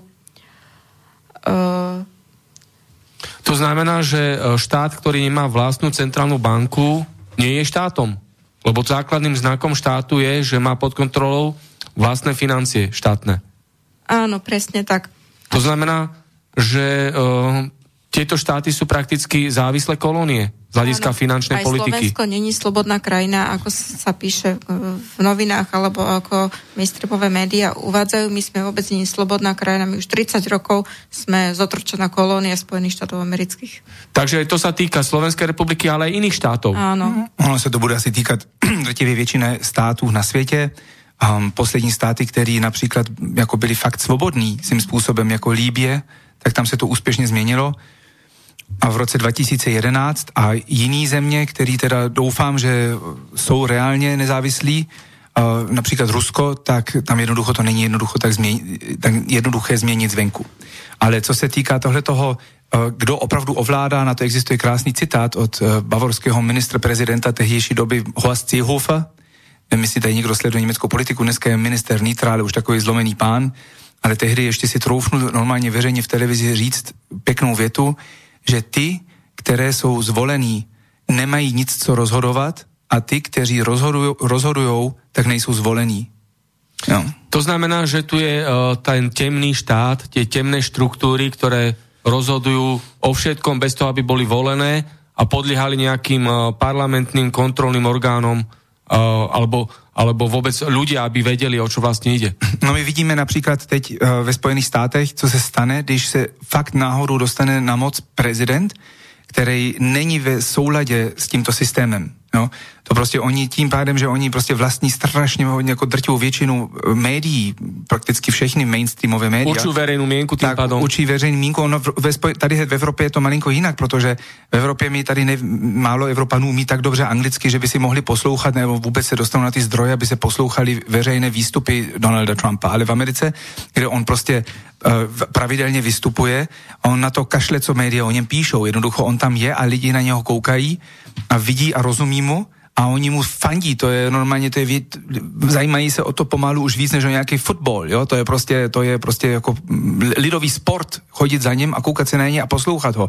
Takže ta popularita jeho je obrovská, ale média se můžou roztrhat a na něho vymyslí největší blbosti, největší žaloby a oni mu, protože já nevím, protože před 20 rokmi, rokmi nějaký ženě plácnul pozadku, tak to se mu dneska vytahuje jako neskutečně kauza proti, za a kauza, jo. mega aféra. Ano, co by nikde u nějakého jiného nehrálo žádnou roli. Jo. Jasné, to napeckujú tie média. Tak potom si dajme otázku, mediálna mafia a finančná mafia je prakticky jedno v rece. Patria do seba. No tak média patří někomu, tak já no. jsem to říkal. Ano. No, a, a ten majitel těch médií rozhoduje o tom, jakým směrem ty média jdou. No majitel těch médií, ale potom je napojený na tu finančnou oligarchiu. No samozřejmě, majitel těch to médií... To prepojené s... Ano prepojené. Ano, my vidíme například, a, a, a samozřejmě ty průmysly jsou taky různě propojený. A, taky, co by jsem potom dal do toho archivu, mám tady máme velmi pěkný zdroj, je to jinak z úplně normálního mainstreamu, pro ty, co umí německy, je to z rakouského Geldmagazín z ledna 2013, je tam právě dlouhý článek o rodině Rothschild, Dneska v dnešní době, už když člověk jenom řekne to slovo do úst, tak pomalu z něho dělají hned kvůli tomu fašistu, protože je to židovská rodina, velká bankerská rodina, je to samozřejmě směšné. Ale co je zajímavé, je, že se tehdy ten Geldmagazín měl tu odvahu tam dlouhou reportáž o tom tam dát, kde normálně zveřejní majetek této rodiny, kde máte jejich podíly přesně rozlistované na všechny velké korporace na světě. Walt Disney, Apple, IBM, Coca-Cola a tak dále a tak dále. Takže toto bychom tam mohli zavěsit. A když vidíte, že vlastně tyto společnosti jsou všechny svým způsobem propojený, asi 40% z největších 147 firm na světě, který tvoří 85% celosvětého obratu, jsou hlavně řízený od ze strany této rodiny, a máte tam jednoducho takový jednoduchý propojení. Například um, CBS, jako jeden z největších amerických pravodajství, patří spolu ze General Electric, z jedného největšího výrobce zbraní. No. Máte velmi jednoduché, protože jako žádný zpravodajství nebude mluvit proti válkám, když zároveň zatím je vojenský průmysl. To by škodil vlastnímu biznesu. No. Takže vlastně to je podstata svetovlády toto, čo sme tu teraz povedali. A môžeme povedať aj to, že americký dolár, keďže nie je krytý reálne skutočne zlatom a podobnými aktívami, tak je krytý vojenskou, ekonomickou, politickou mašinériou Áno, samozrejme, USA. veľmi jednoducho krytý tým, že ho Proste, kde príde používať. americká armáda, tam šíri americkú demokraciu, americké záujmy. No, jednoducho je krytý tím, že ho musíte používať. Máte to ve zákoně. Vy máte teda v zákoně, my máme teda v zákoně, že musíme používat eura a centy, ano ale eh, jednoducho jsme nucený tím pádem to používat. Vždy bychom teoreticky mohli říct, že dobře, tak já si nechám opravit od opraváře, já nevím, můj, můj uh, plynový kotel a dám mu za to dvě stříbrný mince, jo se taky dalo, jo. Ale teoreticky toto je zakázané, protože samozřejmě na tom by stát nemohl participovat. Jinak to je taky takový další zajímavá věc. No štát, štát, vedenie štátu a tie štruktúry, o ktorých rozprávame, lebo štát je každý občan z nás. My sme štát, Samozrejme, áno. ale tým pádom my myslíme vedenie ja štátu. ten leviatán. Áno, áno, presne tak. A tie, tie, tie štruktúry všetky, čo tam v zákulisí to manipulujú. Áno, inak, inak zajímavý je ešte s, s, tým, uh, s tým stvořením, s tou kreatúrou z Jekyll Islandu, 23. prosince 1913, tak nevznikla jenom Federální rezervní banka, ale vznikl i 16 přís, jak se říká, dodatek, dodatek Ústave. Uh, ústavě. Americké. Americké. A tenhle ten dodatek poprvé v historii vykoulil něco, co tam bylo jasně napsané, že je zakázané a to je brát daň od obyčejného občana. Nikdy nebylo v pláně, aby obyčejní lidi platili daně. Jenom firmy a korporace. A nebo cla jo, jakože chráníte vlastní ekonomiku tím, že jednoducho máte, berete cla za dovoz zboží ze zahraničí. Ale obyčejní lidi neměli platit co žádný daně. Ale oni potřebovali tento extra zdroj, aby mohli platit ty uh, úroky za ty dluhy, který stát najednou měl, který předtím ani neznal, protože předtím kongres tvořil svoje peníze sám. A to právě v rozměru toho, kolik měl zlatých rezerv. No, takže i toto všechno na sebe navazuje. A máme ďalšiu otázku, tentokrát od posluchača Martina a on sa pýta, dôvod vzniku kryptomeny, ako sú vyvážené so súčasnou menou? Dajú sa považovať za peniaze? Sú obchody, kde sa s nimi dá platiť? Aká je ich hodnota? Já osobně to nepovažuji jako peníze, protože já se držím tady hned fakty americké ústavy, kde jasně dané, že jediný legální peníze na světě jsou zlaté a stříbrné mince. A ono se to podle mě i k tomuto stavu zase vrátí, tak jak se to vracelo vždy. A akorát, že tentokrát se jedná o celosvětový projekt, takže to trvá o něco díl, ale že se k tomu tomu vrátí. Uh, kryptoměny, já mám k tomu takový ambivalentní vztah. Um, nejsem si úplně jistý, co si o tom mám myslet. Není mi to úplně nesympatický, protože jsem zásadně za demokracii a to se týká i demokracii platidel. Jo? Kdyby například někdo chtěl za, za nějakou službu zaplatit tím, že například kádeřnice dá nějakou pěknou bundu a za toho bude stříhat rok, zdarma, tak je to pro mě úplně OK. A když někdo chce nabízet nějaké alternativy k taky tak fiktivním měnám, jako je euro, to je taky fiktivní měna, na 95% se to točí jenom na nějaký virtuální čísla na počítači, tak ta výhoda těch kryptoměn je aspoň tak, že většinou, pokud se nejedná o nějaký domino efekty nebo nějaký pyramidy, tak jsou uh, omezený jo, v tom celkovém jako roz, rozměre. Takže toto už je velká výhoda oproti uh, těm, těm fiat uh, měnám, které nejsou žádným způsobem omezený a taky nejsou postavený na dluhu. Takže oproti těm existujícím měnám má, má to své výhody, ale samozřejmě tím, uh, že je to jednoducho musí tam být člověk zalogovaný, není to, nemůže to být úplně anonymní, to mi nikdo nemůže říct, jako jasně, že tyhle ty technologie, které se tam používají, můžou být super a, a vymakaný a tak, ale stále někdo bude mít na to přístup. A toto je to, že v momentě, co jste viditelný, transparentní i při platbách, tak tím pádem už nejste úplně svobodný. Ja by som chcela povedať eh, k menám to, eh, len toľko, že existujú štyria ľudia na svete, o, to, o ktorých mám aj knižky a som ich aj prečítala, ktorí začali žiť bez peňazí. Uh, bola to jedna pani Nemka, ktorá už je mŕtvá, pani Heidemarie Schwermer, uh, potom to, to je ešte žijúci Mark Boyle, Ír, potom je to Daniel Suelo, Američan a ešte jeden Nemec, Rafael Felmer.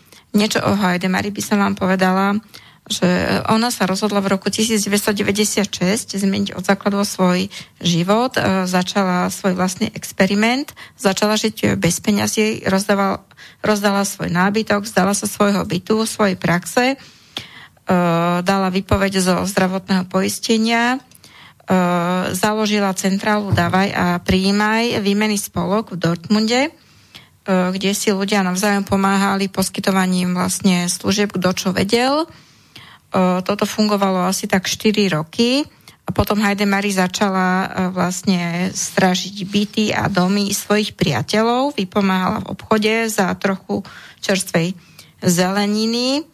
A sama o, tom povedala, že je bohatšia než predtým E, pre ňu ako práca, voľný čas a dovolenka dostali úplne nový e, význam. E, jej život je pre nás príkladom určite, pretože ona fungovala celý, posledných 20 rokov do roku 2016, keď mala 74 alebo 76 rokov, bez peňazí žila a vlastne jej život má veľkú hodnotu tým, že videla, že bez peňazí sa dá prežiť a že dá sa fungovať e, na podstate, podstate takého barterového obchodu. Neviem, či by tu na Slovensku niečo také sa dalo zorganizovať, či by ľudia boli ochotní toto niečo spraviť.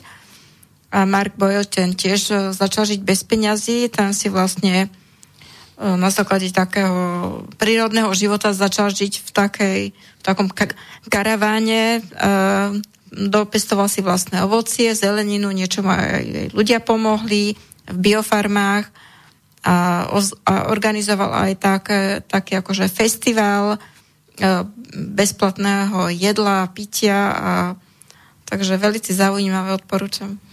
Tak to sú také um, individuálne metódy, ako sa vymaniť z toho finančného otroctva. Áno. A ako by ste odporúčili také nejaké celoplošné riešenia, ako by sa ľudia mohli oslobodiť z tohto uh, zotročenia, z tohto finančného otroctva?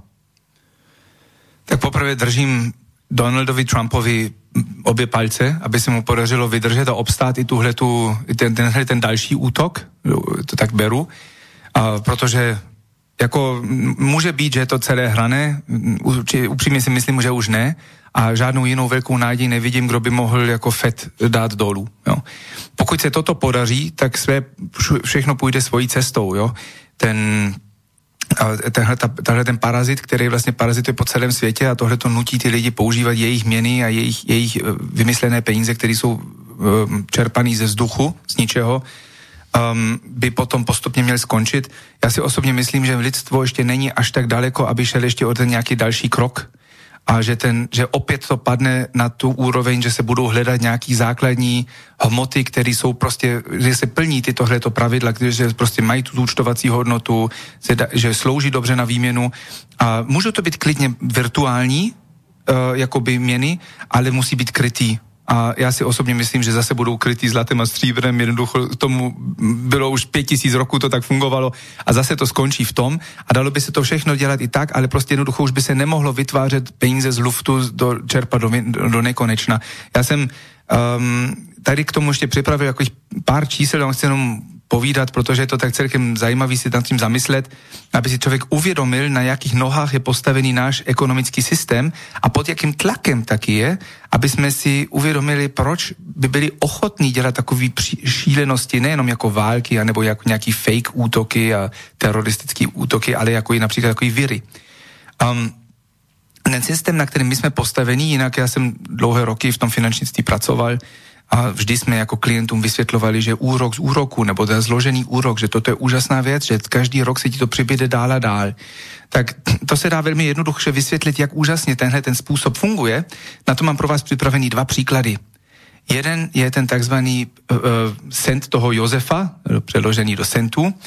Kdybyste, kdyby Josef už pro malého Jezus Kristus v roce jedna uložil jeden cent, jeden eurocent a nechal ho zúročit ze 4% jako ročně uh, a do dnešního dne jednoducho jednoducho nechal ležet, nic dál s ním nedělal, tak uh, do roku 2020, tak by se ten majetek z toho jednoho centu namnožil tak, že by se z toho dala koupit 26,5 krát naše celá planeta z čistého zlata.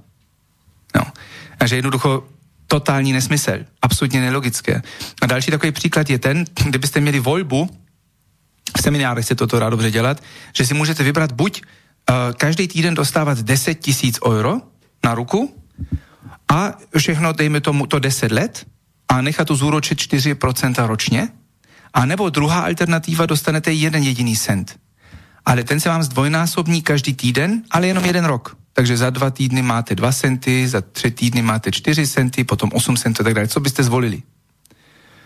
No, asi víte, můžete si představit, co asi, kdybyste vzali těch 10 tisíc euro, tak se vám po těch deseti letech nás hromáždí cca nějakých 6 milionů eur. Ale kdybyste vzali ten jeden cent, který se vám dvojnásobí každý týden, a to je jenom jeden jediný rok, tak vám vznikne majetek 22,5 bilionů eur, v přepočtě do zlata bylo to bylo 466 873 tun zlata a to by bylo více než 2,5 krát tolik zlata, co vůbec existuje na této planetě. Takže tolik k té pravděpodobnosti, jak funguje zložení úrok, je to prostě jednoducho blud a je to celé, jako, je to postavené na úplně na nesmyslech. Jo? To je něco, co nemůže fungovat. A ještě potom jsem takový, takový zajímavý číslo vyčetl, co ukazuje ten, ten, ten, uh, to fungování našeho finančního systému. Evropská centrální banka například v roce 2015 do 2018 pumpovala do trhu dalších 2,3 um, biliony eur. Já, já jsem se tak snažil vymyslet, co to vlastně znamená, v dnešní době bilion, nebo my si tak nějak všímáme, že už ani miliony snad už ani neexistují, hned se ve zprávách bavíme o miliardách, a ne o korunách, nebo o lirách, ale o eurách. A kolik teda to vlastně je? No, zkuste přepočítat um, takovýhle čísla do vteřinách, nebo to se dá potom celkem jak dobře chápat. A například jeden milion vteřin odpovídá 11,5 dní. To se dá nějakým způsobem nějak chmatat. Jedna miliarda vteřin už je 31,7 roků. Takže kdyby jeden miliardář měl každou vteřinu utrácet 1 euro, každou hodinu 3600 eur, tak by utrácel 31,7 let. A jedna bilion eur je 31 700 um, roků. To tady ještě žili neandertálci. Jo? A jenom za těchto čtyři roky, tak se zvýšil objem eur o skoro 3 biliony. Ako, když někdo toto poví, že toto může být zdravý ekonomický systém, tak vážně nevím. Jo? Je to jednoducho postavený na tom, že se to musí zhroutit a já osobně si myslím, že tady se můžeme hledat i tu souvislost například s takovým experimentem jako s tím vírem, že teď se dá na to zvalcovat všechno možné, jo? jakýkoliv možné ekonomické straty, jakýkoliv možný straty v akcích, nemovitostí, bubliny, které si můžou nechat puknout. Od roku 2008, co Evropská centrální banka pumpovala strašný prachy do eura, aby ho udržela, tak kam ty hlavní investoři šli? hlavní investoři banky a pojišťovny investovali kam? No hlavně do akcí a do nemovitostí. To nafouklo právě tyto dva trhy nějakým, ne nějakým způsobem podložený. Jednoducho akcie šly nahoru a nemovitosti, jako nehnutelnosti šly nahoru. A tyhle ty bubliny jeden den budou muset puknout. A tím pádem by se to dalo krásně zvalcovat. No, důvod je virus. Jo. Takže koronavírus je predzvesť kolapsu finančného systému. Může být, já to nevím. Jo. Ale, Ale je, to, je, to jedna, môže, je to jedna plauzibilní vysvětlení. Je to jedna možná z těch alternativ? Áno. Máme viaceré otázky v poštovej schránke tu v konšpiračnom byte. Eh, prečítam prvú od posluchača Štefana, ktorý sa pýta, dobrý deň, odkiaľ sa brali peniaze po druhej svetovej vojne na investície a rekonštrukcie? Určite bol v tomto rozdiel medzi východom a západom, alebo nie? Pýta sa posluchač Štefan. Čo si o tom myslíme? No, tak tady je krásně vidět uh, ty následky a výsledky toho 1944, Bretton Woods, jo, kde fungoval tenhle ten mezinárodní měnový fond který, a, a samozřejmě i Světová banka, která byla ochotná investovat do různých zemí na celém světě. Jo, to, a týkalo se to všech zemí na světě. Na, na, na, na postavení se na nohy. Jo. Takže tady už začaly tect právě ty tohleto nekrytý peníze, které byly tehdy jakoby ještě na papíře krytý, zlatem, bylo jako podle, podle uh, smlouvy odepsaný, že 35 dolarů musí být jednu uncu, ale to, co potom v roce 1971 zrušil Nixon. Potom bol aj ten spomínaný Marshallov plán. Áno, samozrejme. To tiež, tiež bola vlastne áno. súčasť tej finančnej globálnej politiky. Áno, áno. Tady nikdy ani nešlo o to, aby se vypučili nějaký prostředky s tím cílem, že se někdy splatí na, na zpátek. Nikdy o to nešlo. Protože ty vydavatele těchto penězí, ty peníze nic nestály, nebo tyto měny. Oni potřebovali co nejvíce rozvinout dluhy. Tady na tohle to je taky vynikající knížka od John Perkins, John Perkins uh, byl jeden takzvaný economic hitman, je jako ekonomický vrah. On pracoval pro Světovou banku v 70. letech a v 80. letech teda vystoupil z téhleté mafie, z tohoto klubu. Oni ho potom z něho dělali konspiračního teoretika, blázna a tak dále, ale napsal velmi zajímavý knihy o tom, jak fungovalo například zotročení těch uh, státech třetího světa, hlavně v Latinské Americe, kde prostě přišla Světová banka a navrhovala různé výšky úvěru, aby mohli rozestavět um, infrastrukturu, aby mohli lépe vyčerpat jejich suroviny, co tam měli a tak dále. A když ty prezidenti těchto státech chudých řekli, že my to ani nepotřebujeme, protože nám se daří i tak, jako my nejsme bohatí, ale máme se dobře, tak potom přišel druhý stupeň, že pro vás je samozřejmě připravený nějaký budget na švýcarském účtě, například 100 milionů dolarů, který je na vaše jméno uzavřený. A když to ještě stále nestačilo, a už si nepamatuju to jméno, ale myslím, že to byl Ekvador a Panama, tak bohužel o, v těchto případech o, staly nehody během nej, fakt relativně krátké doby. Myslím, že v obou případech, to bylo začátkem 80. letech, tak se zřítily helikoptery a ty na, nástupce těchto dvou prezidentů už potom souhlasili i s tím nabraným tímto úvěru. Tak, takže tady jde postupně o to, aby každý národ na světě měl dluhy. No. A jinak zajímavý je, že například v roce 2011, jak nám byly po, vy, vysvětlená válka v Líbii tak, že šlo o zroucení nějakého tyranejského systému od Muammar al-Gaddafi, tak zajímavý bylo, že ten prakticky první čin těch takzvaných povstalců bylo zrušení libijské svobodné národní banky a zavedení norm, nové centrální banky ve typu západních centrálních bank. A Líbě tehdy měla několika stovky miliard dolarů jakoby, jako v pluse. Nebyla zadlužená vůbec. Takže to, tohle to se velmi rychle změnilo. No, keď rozprávame o tej druhej svetovej vojne, tak Spojené štáty americké veľmi radi poskytovali zmluvy o pôžičke a prenajme. Hej, Veľkej Británii, aj Sovietskému zväzu ano, poskytli zbranie, poskytli služby, ale za veľmi, veľmi pre USA výhodné podmienky. Ano, no ne pro USA. Pro ty tohleto organizace, za kterými stojí FED. Tak, no USA však, z toho nemá nic. No, respektive FED, áno, však no. FED eh, ovláda ekonomiku a financí USA. USA. je sam, samo sebou nejvíce zadlužený vůbec ze všech, jo. Se podíváme například na ten, eh, na tenhle ten National Debt Clocks, nebo jo, World Debt Clocks, tak eh, tady já to zatím vyhledám a podíváme se na aktuální stav, jak to teď naskočilo právě ve Spojených státech a myslím, že mají asi třetinu celkových dluhů, jo? takže ty jsou vůbec nejvíc zadlužený. Jako obyčejný občan ze Spojených států z toho přímo nemá nic. Takže to je jasné, že za, za tým bol FED, hej, uh, za týmto systémom o zmluv o pôžičke a prenajme. No, já si myslím, že uh, tímto lidem asi, to, tak, asi se to, je to, co si tím dá povídat ty takzvaní globalisti, protože samozřejmě rozpouštění uh, národů a států jim jen pomůže. A nakonec samozřejmě rozpouštění uh, i menších jako jednotek, jako je například rodina, co se dneska vidí, a jednoducho, to, eh, co se teď odehrává, a tak to teda vnímám já, aspoň osobně, je, že hodně lidí se začíná probouzet a že vzniká něco takový jako boj mezi globalistami a patriotmi. Jo? A že například Salvini, nebo Trump, nebo Putin, nebo Orbán zastupují právě ten, ten, tu stranu těch patriotů oproti těm globalistům. No ja ešte len doplním, že tieto zmluvy o požičke a prenajme Spojené štáty americké, uh, respektíve americký prezident Roosevelt podpísal aj s Čínou, ano. aj s Veľkou Británou, aj so Sovietským zväzom a poskytovali potraviny, zbranie, prenajímali základne, na všetkom prostě zarábal tento FED. Vždyť bolševíci právě tou jejich uh, rudou revolucí zavedli centrální banku typu uh, jako západních centrálních bank.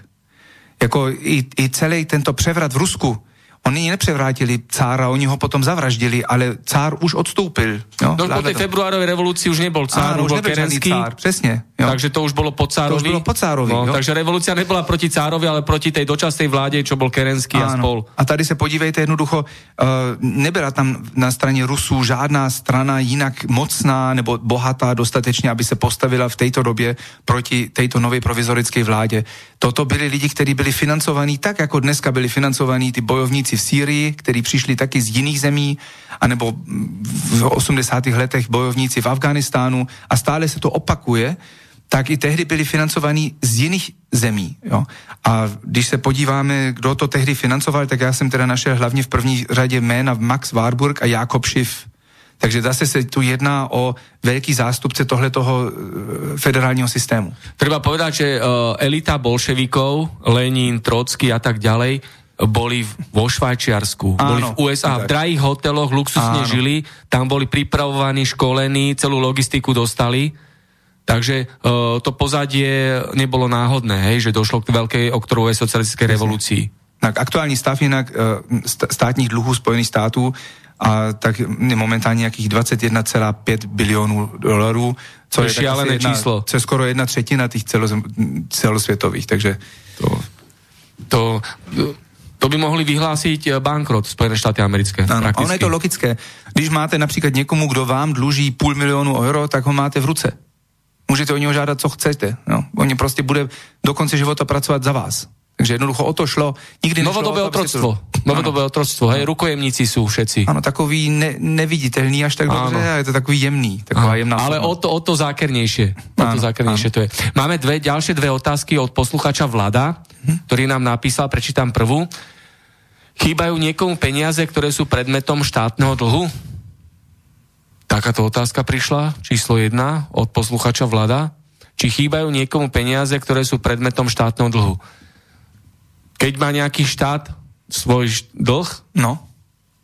či je niekto konkrétny, komu chýbajú tieto peniaze, keď sú predmetom dlhu? E, tak určite tieto peniaze chýbajú celému národu, obyčajným ľuďom, pracujúcim, dôchodcom, e, mladým rodinám, jednotlivcom, e, vlastne všetkým, ktorí svojimi daňami prispievajú do štátneho rozpočtu a vlastne tieto peniaze e, si štát prerozdeľuje medzi teda ministerstva a ministerstva ich dávajú síce na rôzne e, veci, ale určite časť peniazy je aj rozkradaná v tomto systéme a nevieme, kam tie idú peniaze a potom nám to chýba.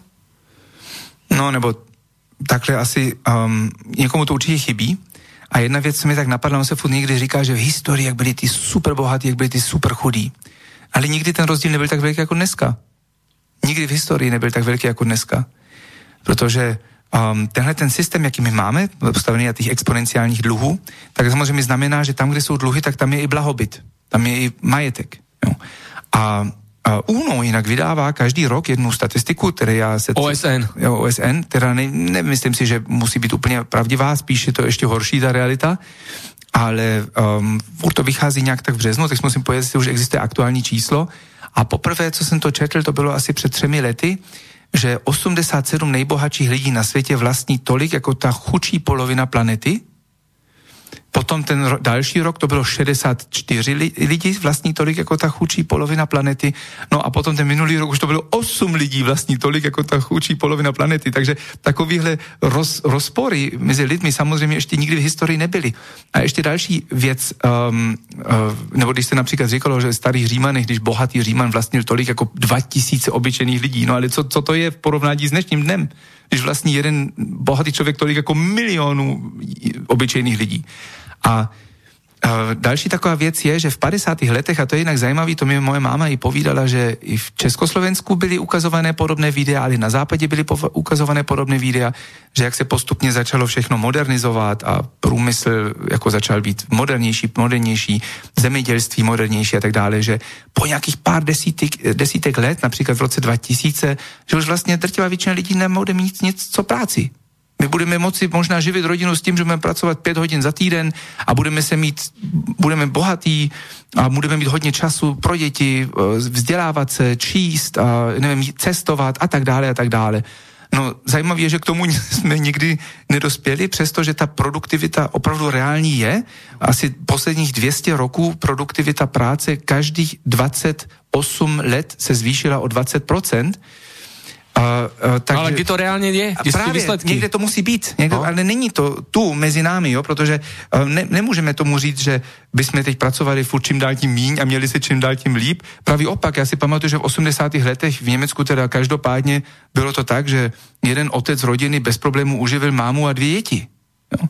Dneska neexistuje takový případ, prostě neexistuje skoro žádná žena, která by nebyla nucená i pracovat, tím pádem děti musí odevzdat už jako miminka někam do nějaký krype, jak tomu říkají, a zase vychovává to dítě už někdo jiný, už ten vztah nebude takovej silný, který mámě a tak dále. Ty rodinné to... väzby budou oslabené. Ano, a že ta otázka je, jako někam prostě ty, tato produktivita tekla, samozřejmě my si můžeme představit, kam ona tekla, jo, ale nezůstala u nás lidech, takže když tady hled a posluchač píše, že komu chybí, no chybí nám všem, protože reálně ta produktivita tu je.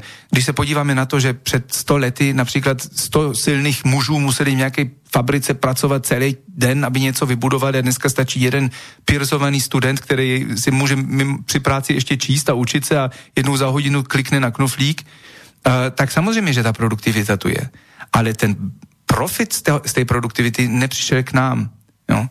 Um, jinak to by dal i někdy jako tému, je to velmi zajímavá téma, existuje, jmenuje se to plán B, je to od jedné společnosti, jedné, jako, co, co se zabývá velmi od, s, s ekonomikou, kulturou a tak.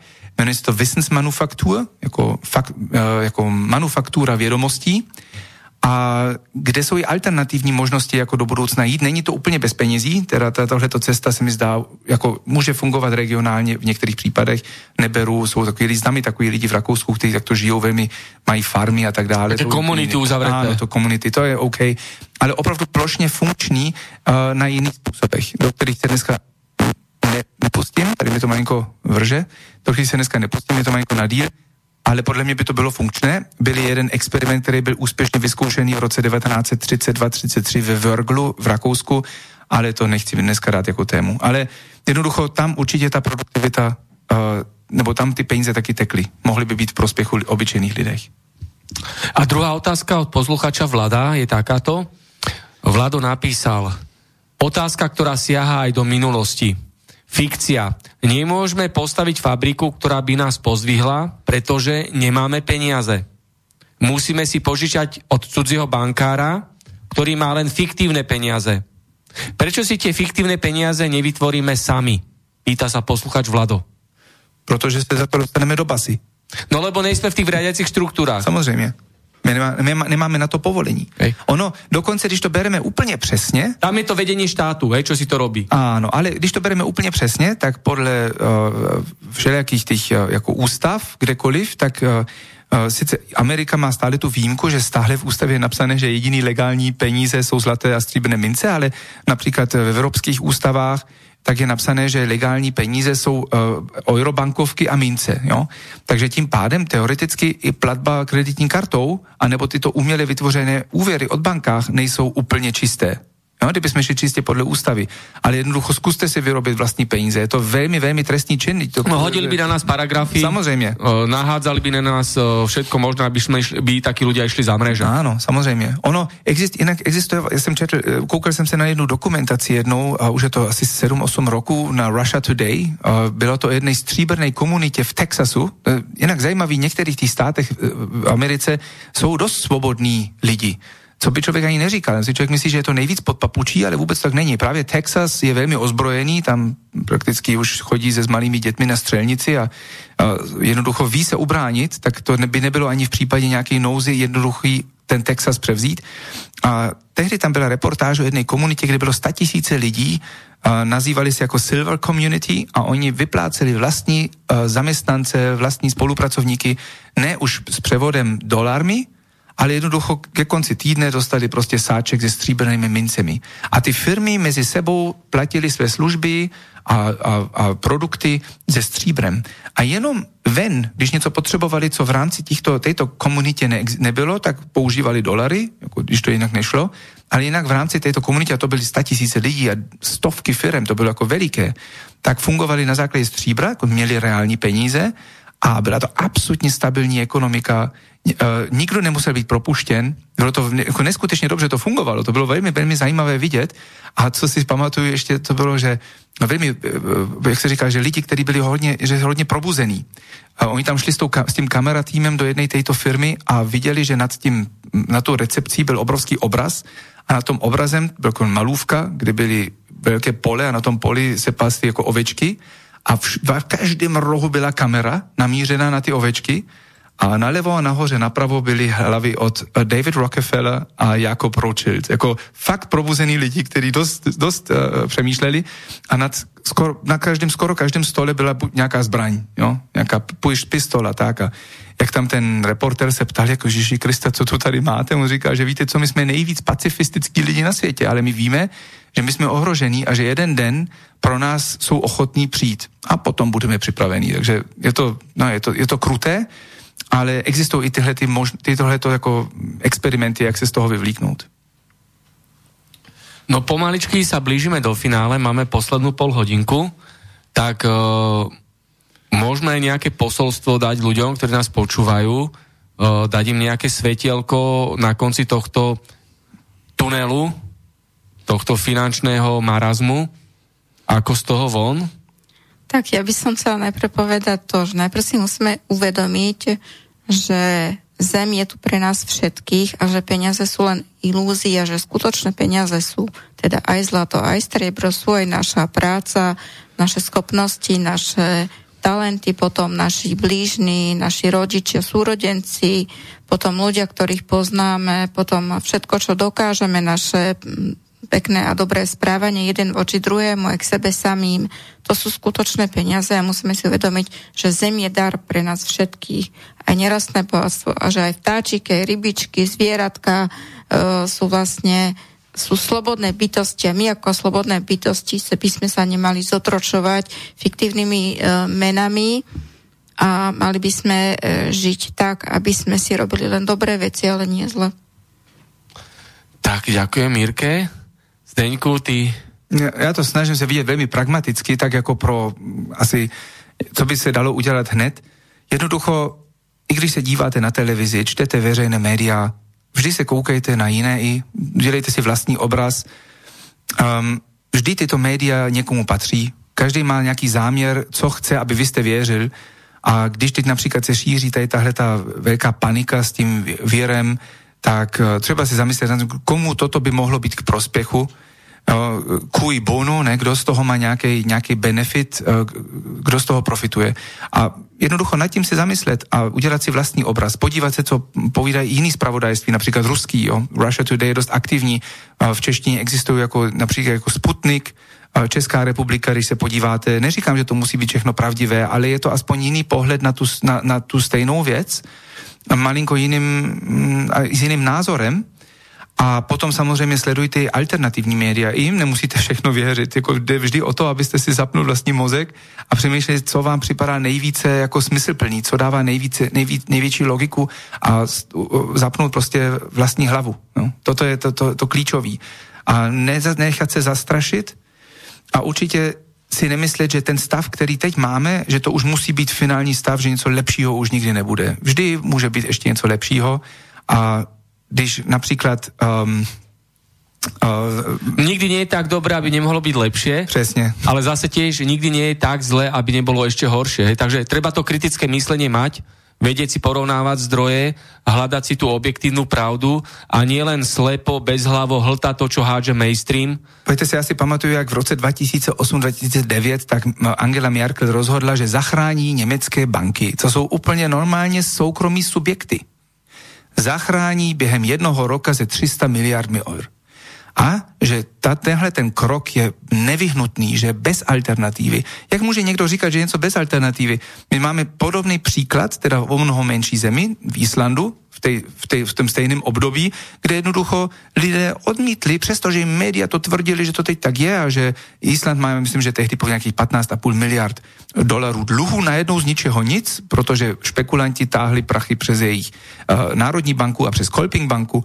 A co udělali Islandčani, to jednoducho neakceptovali. A, a kašlali na to, co jim tvrdili média, kašlali na to, co jim tvrdila vláda a nechali ty banky zkrachovat. A víte, co se stalo? Nestalo se vůbec nic. Ani jeden člověk neumřel hlady, nikomu nic nestalo, nechali ty banky zrujnovat, eh, Dneska tam, tam, kde stavěli samozřejmě banky, banky dalších mrakodrapy, tak tam jsou dneska ruiny, lidi se na to kou, chodí koukat, jo? je to takový zajímavý, ale zavedli uh, novou národní banku uh, s, s novou uh, islandskou korunou, která uh, není podložená uh, jakoby, uh, která není podložená dluhami, jakože jiným způsobem a nic se nestalo. Jako vždy existuje nějaká alternativní cesta, takže netřeba se tak, tak nechat to, že nechat i všechno líbit. Jo. My dneska platíme možná nějakých 70% daní a odvodů, je to je šílený.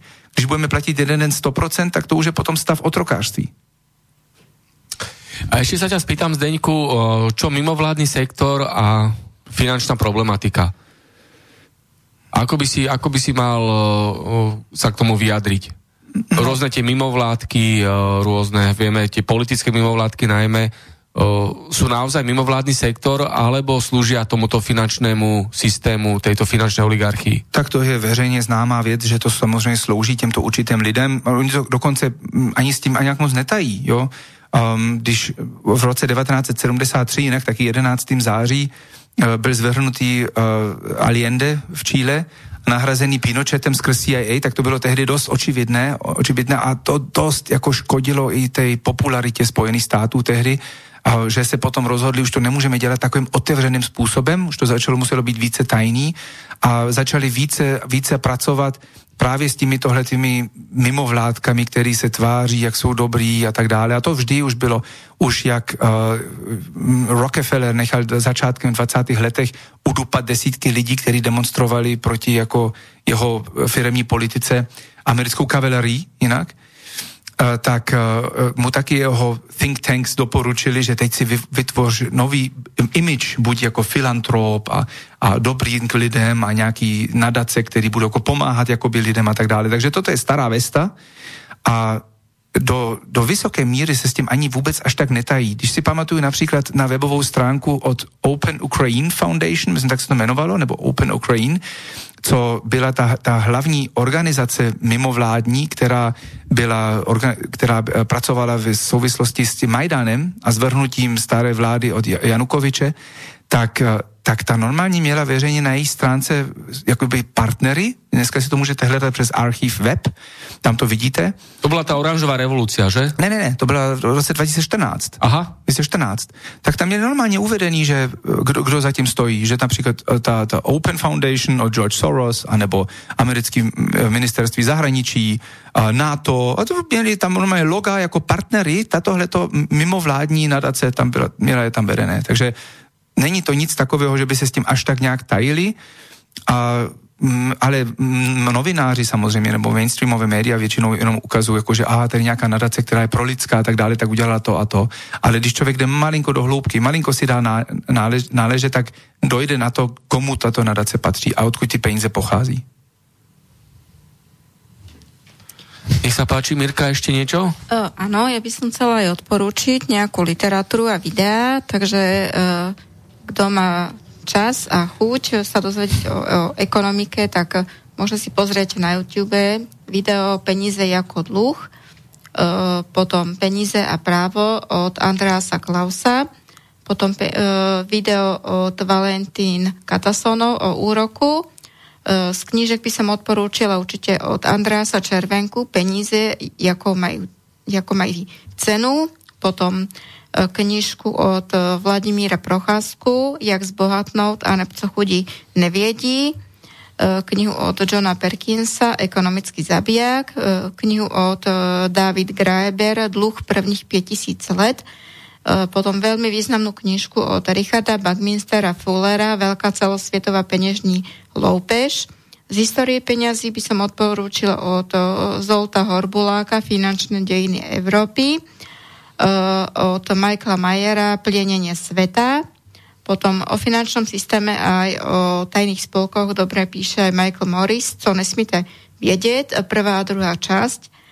Potom uh, od Anthonyho B. Atkinsona Ekonomika nerovnosti, od David Stukler a Sanjay Basu Ekonomika života a smrti, od Stefana Eisenhuta Zdravá a nemocná uh, ekonomika, potom Henry Makov dobre opisuje finančný systém aj e, v podstate tých, kto všetko za tým je e, v troch knižkách.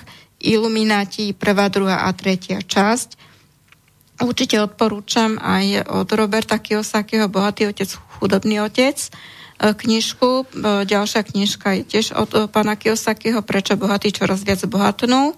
Potom od Daniela Wilhelma Demoralizovaná ekonomika a určite sa pozrite aj okolo seba, koľko máte chudobných ľudí, pozrite sa na svoju výplatnú pásku, koľko platíte odvodov, koľko platíte uh, daní do poisťovní a koľko vám z výplaty zostane a či z toho vyžijete. Já bych možná ještě chtěl něco dodat a to je to, že uh, tyto knihy, některý z nich znám, jsou velmi dobrý. Andreas Klaus velmi sympatický, bohužel umřel ale um, tento systém nebude už možný natahovat do nekonečna. Možná právě tímto koronavirusem se začne jeho zhroucení. A co se týká akutního něco řešení, jako určitě bych se nebál, to je, jako strach je vždy velmi špatný poradce, to je to nejhorší, co se může člověk udělat ale určitě nějakým způsobem se připravit. To je srandovní, že teď lidé, protože jim to média vkázají, eh, tak se začínají připravovat a kupovat, já nevím, toaletní papír ve velkém množství a, a já nevím, což mouku a já nevím co. Ale tahle to hrozba toho ekonomického kolapsu nebo finančního kolapsu, tak podle mě je o mnoho akutnější, o mnoho nebezpečnější než koronavirus, a je známa už dlouhé léta a moudří lidi už o tom hodně povídali. Já tady, mám tady dva, tři citáty ještě pro vás, například od Andreas Pop, velký německý ekonom, říkal, že blížící se ekonomický propad nás všechny zasáhne, všechny kapitálové úspory našetřené um, pracujícími lidmi jsou v akutním nebezpečí. Toto je ze uh, roku z léta 2018, anebo um, Mr. Dax, uh, Dirk Müller, v Německu velmi známý, On byl velmi dlouhé léta tvář německé burze ve Frankfurtu. Říkal, že my stojíme před největším krachem eh, naši, našich dějin. A nebo dokonce baron Jakob Rothschild povídal v minulém roce, že období kvantitativného uvolnění a, a, končí. Takže toto jsou všechno náznaky, které k tomu vedou, že jeden den tenhle ten systém bude muset končit.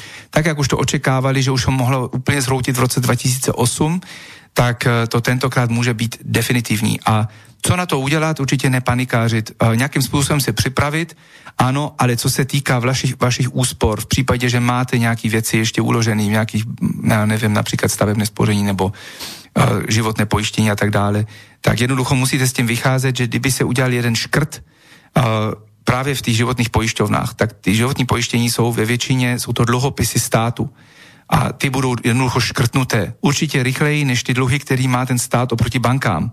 No. V Německu například jsou to přes 800 miliard eur, no, tak ty lidi o to, o, o, o to dojdou. To, co se v roce 2008 stalo ve velké míře ve Spojených státech, že lidi došli o jejich důchodky, protože to měli našetřené o, soukromým způsobem, se může samozřejmě zopakovat a může se zopakovat i tu. Já osobně jsem zastance stále těch drahých kovů, je to praktické, dá se to nosit, dá se to vzít sebou, kdyby člověk byl nucený se stěhovat a je to jediná univerzální opravdová, opravdové platidlo celého světa. Jo.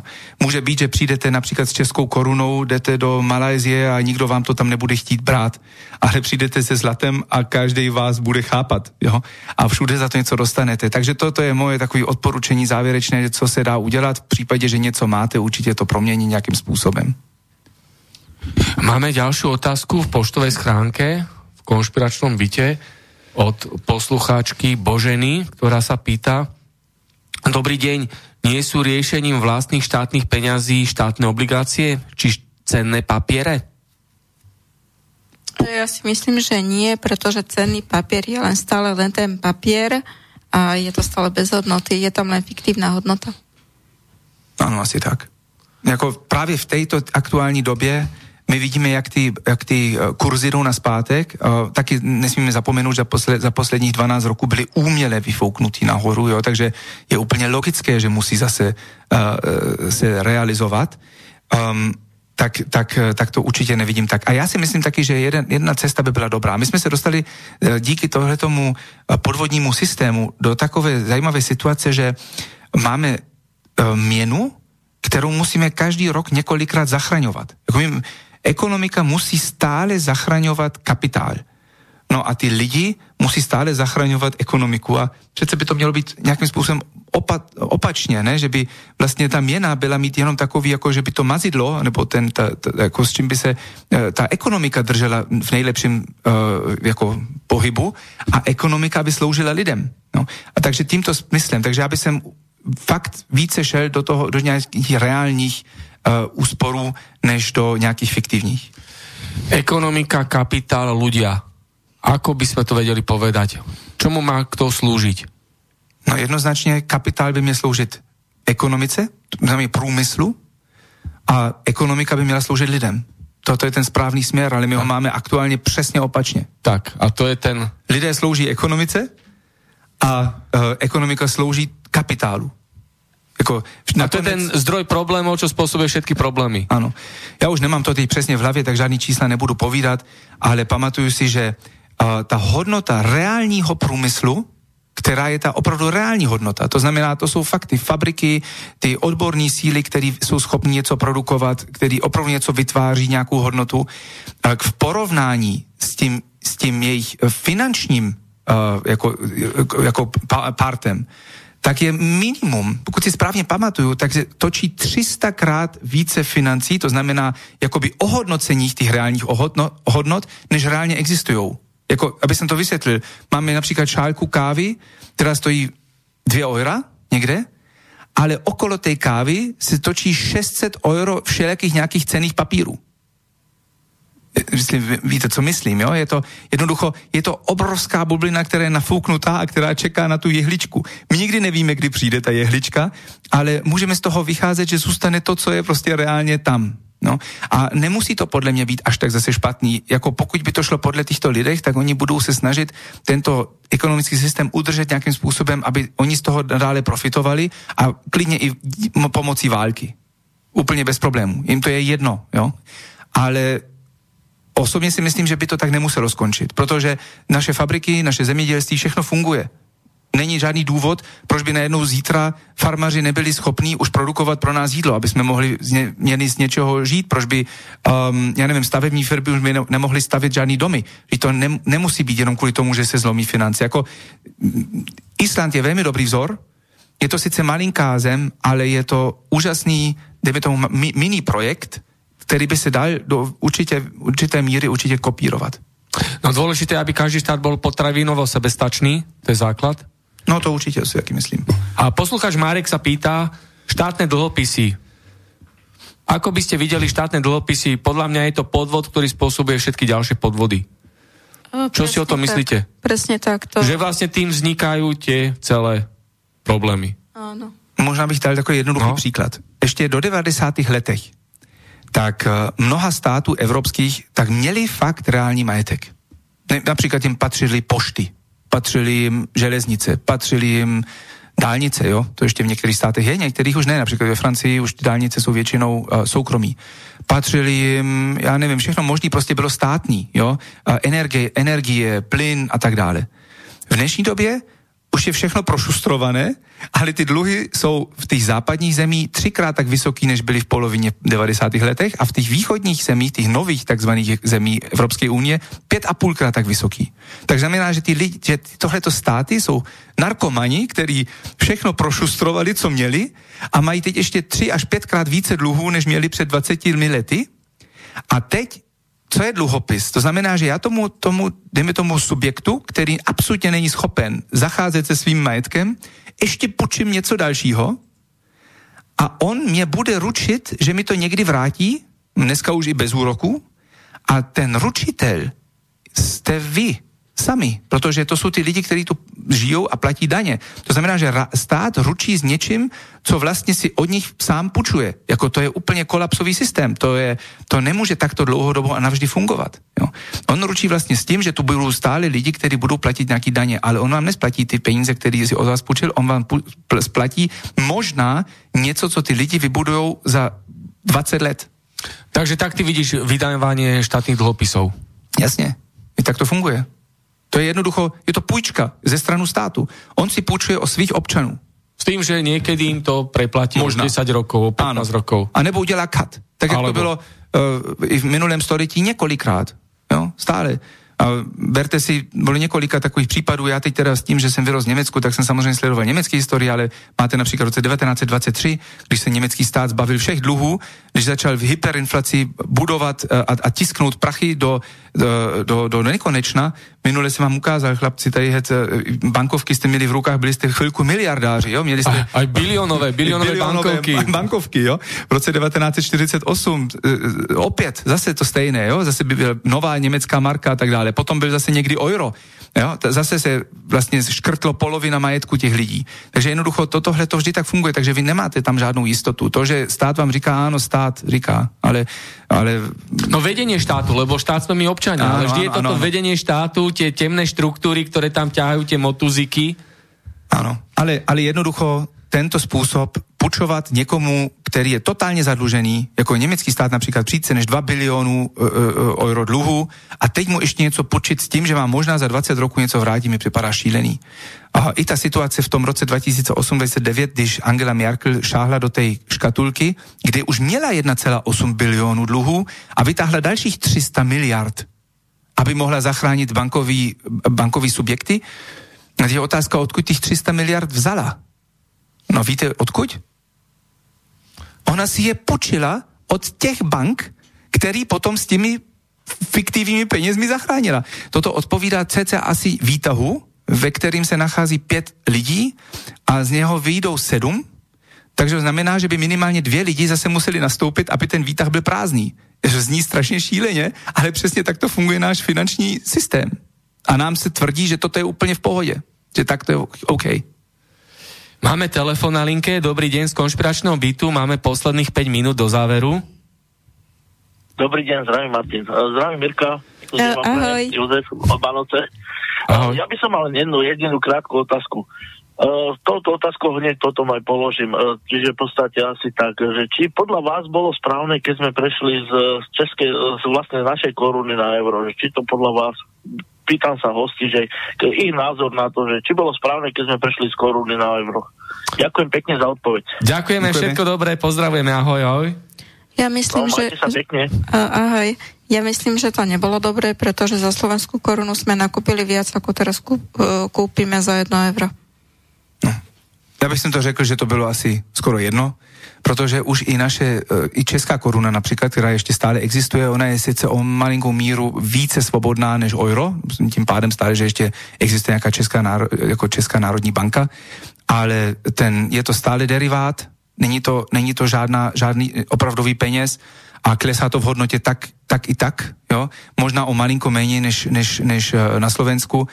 A je z, jedne, z jednoho důvodu by jsem to považoval jako negativní a to je to, že jsme zase posunuli nějakou suverenitu pryč ze Slovenska někam do nějaké centrály ve Frankfurtu, na, na kterou nemáme prakticky jako tahle ten malinký národ, tady absolutně žádný vliv. Jo? Tak no, ale však jsme se předtím aj rozprávali, že tieto o, centrálne banky jednotlivých štátov aj tak boli vždy područí. Jasně, samozřejmě. je to skoro jedno. Je to zbata do kalu, že áno, dá sa tak povedať. Áno, áno, áno. Dobre, fajn, máme posledné 4 minútky do záveru, tak e, záverečné posolstvo, po prípade nejaké kontakty na seba, nejaké oslovenia. Nech sa páči, Mirka najskôr. No, tak ja chcem poďakovať všetkým poslucháčom, že počúvali túto reláciu a chcem im odporučiť, aby skúsili uh, bezplatnú zdravú ekonomiku tvoriť, prijímať a reciprovať, čiže darovať, prípadne niečo ako barterový obchod. A prosím vás, všetky tieto meny berte ako, že sú fiktívne a nie sú skutočné a vy vlastne nemáte komu čo nič dlhovať. Ďakujem, to bola Mírka z Lohovca, všetko dobré. Ďakujem. A Zdeněk, nech sa páči. Tak já moc krát děkuji posluchačům za poslouchání a Um, chci teda na mě odkázat, když někdo bude chtít, mý, chtít mě kontaktovat, um, tady my zastupujeme členské výhody SK, je to dohromady psané členské výhody SK, pomáháme dobročinným organizacím vyř, vyřešit své IT problémy a softwary a tak dále a i GDPR a máme tam i možnost um, takového dost jako dobrého alternativního nákupu zlata, do kterého by se dalo teoreticky i převalcovat t, aktuální OIRA, takže můžete se na to mrknout, je tam moje telefonní číslo, když budete mít zájem, mě klidně zavolejte.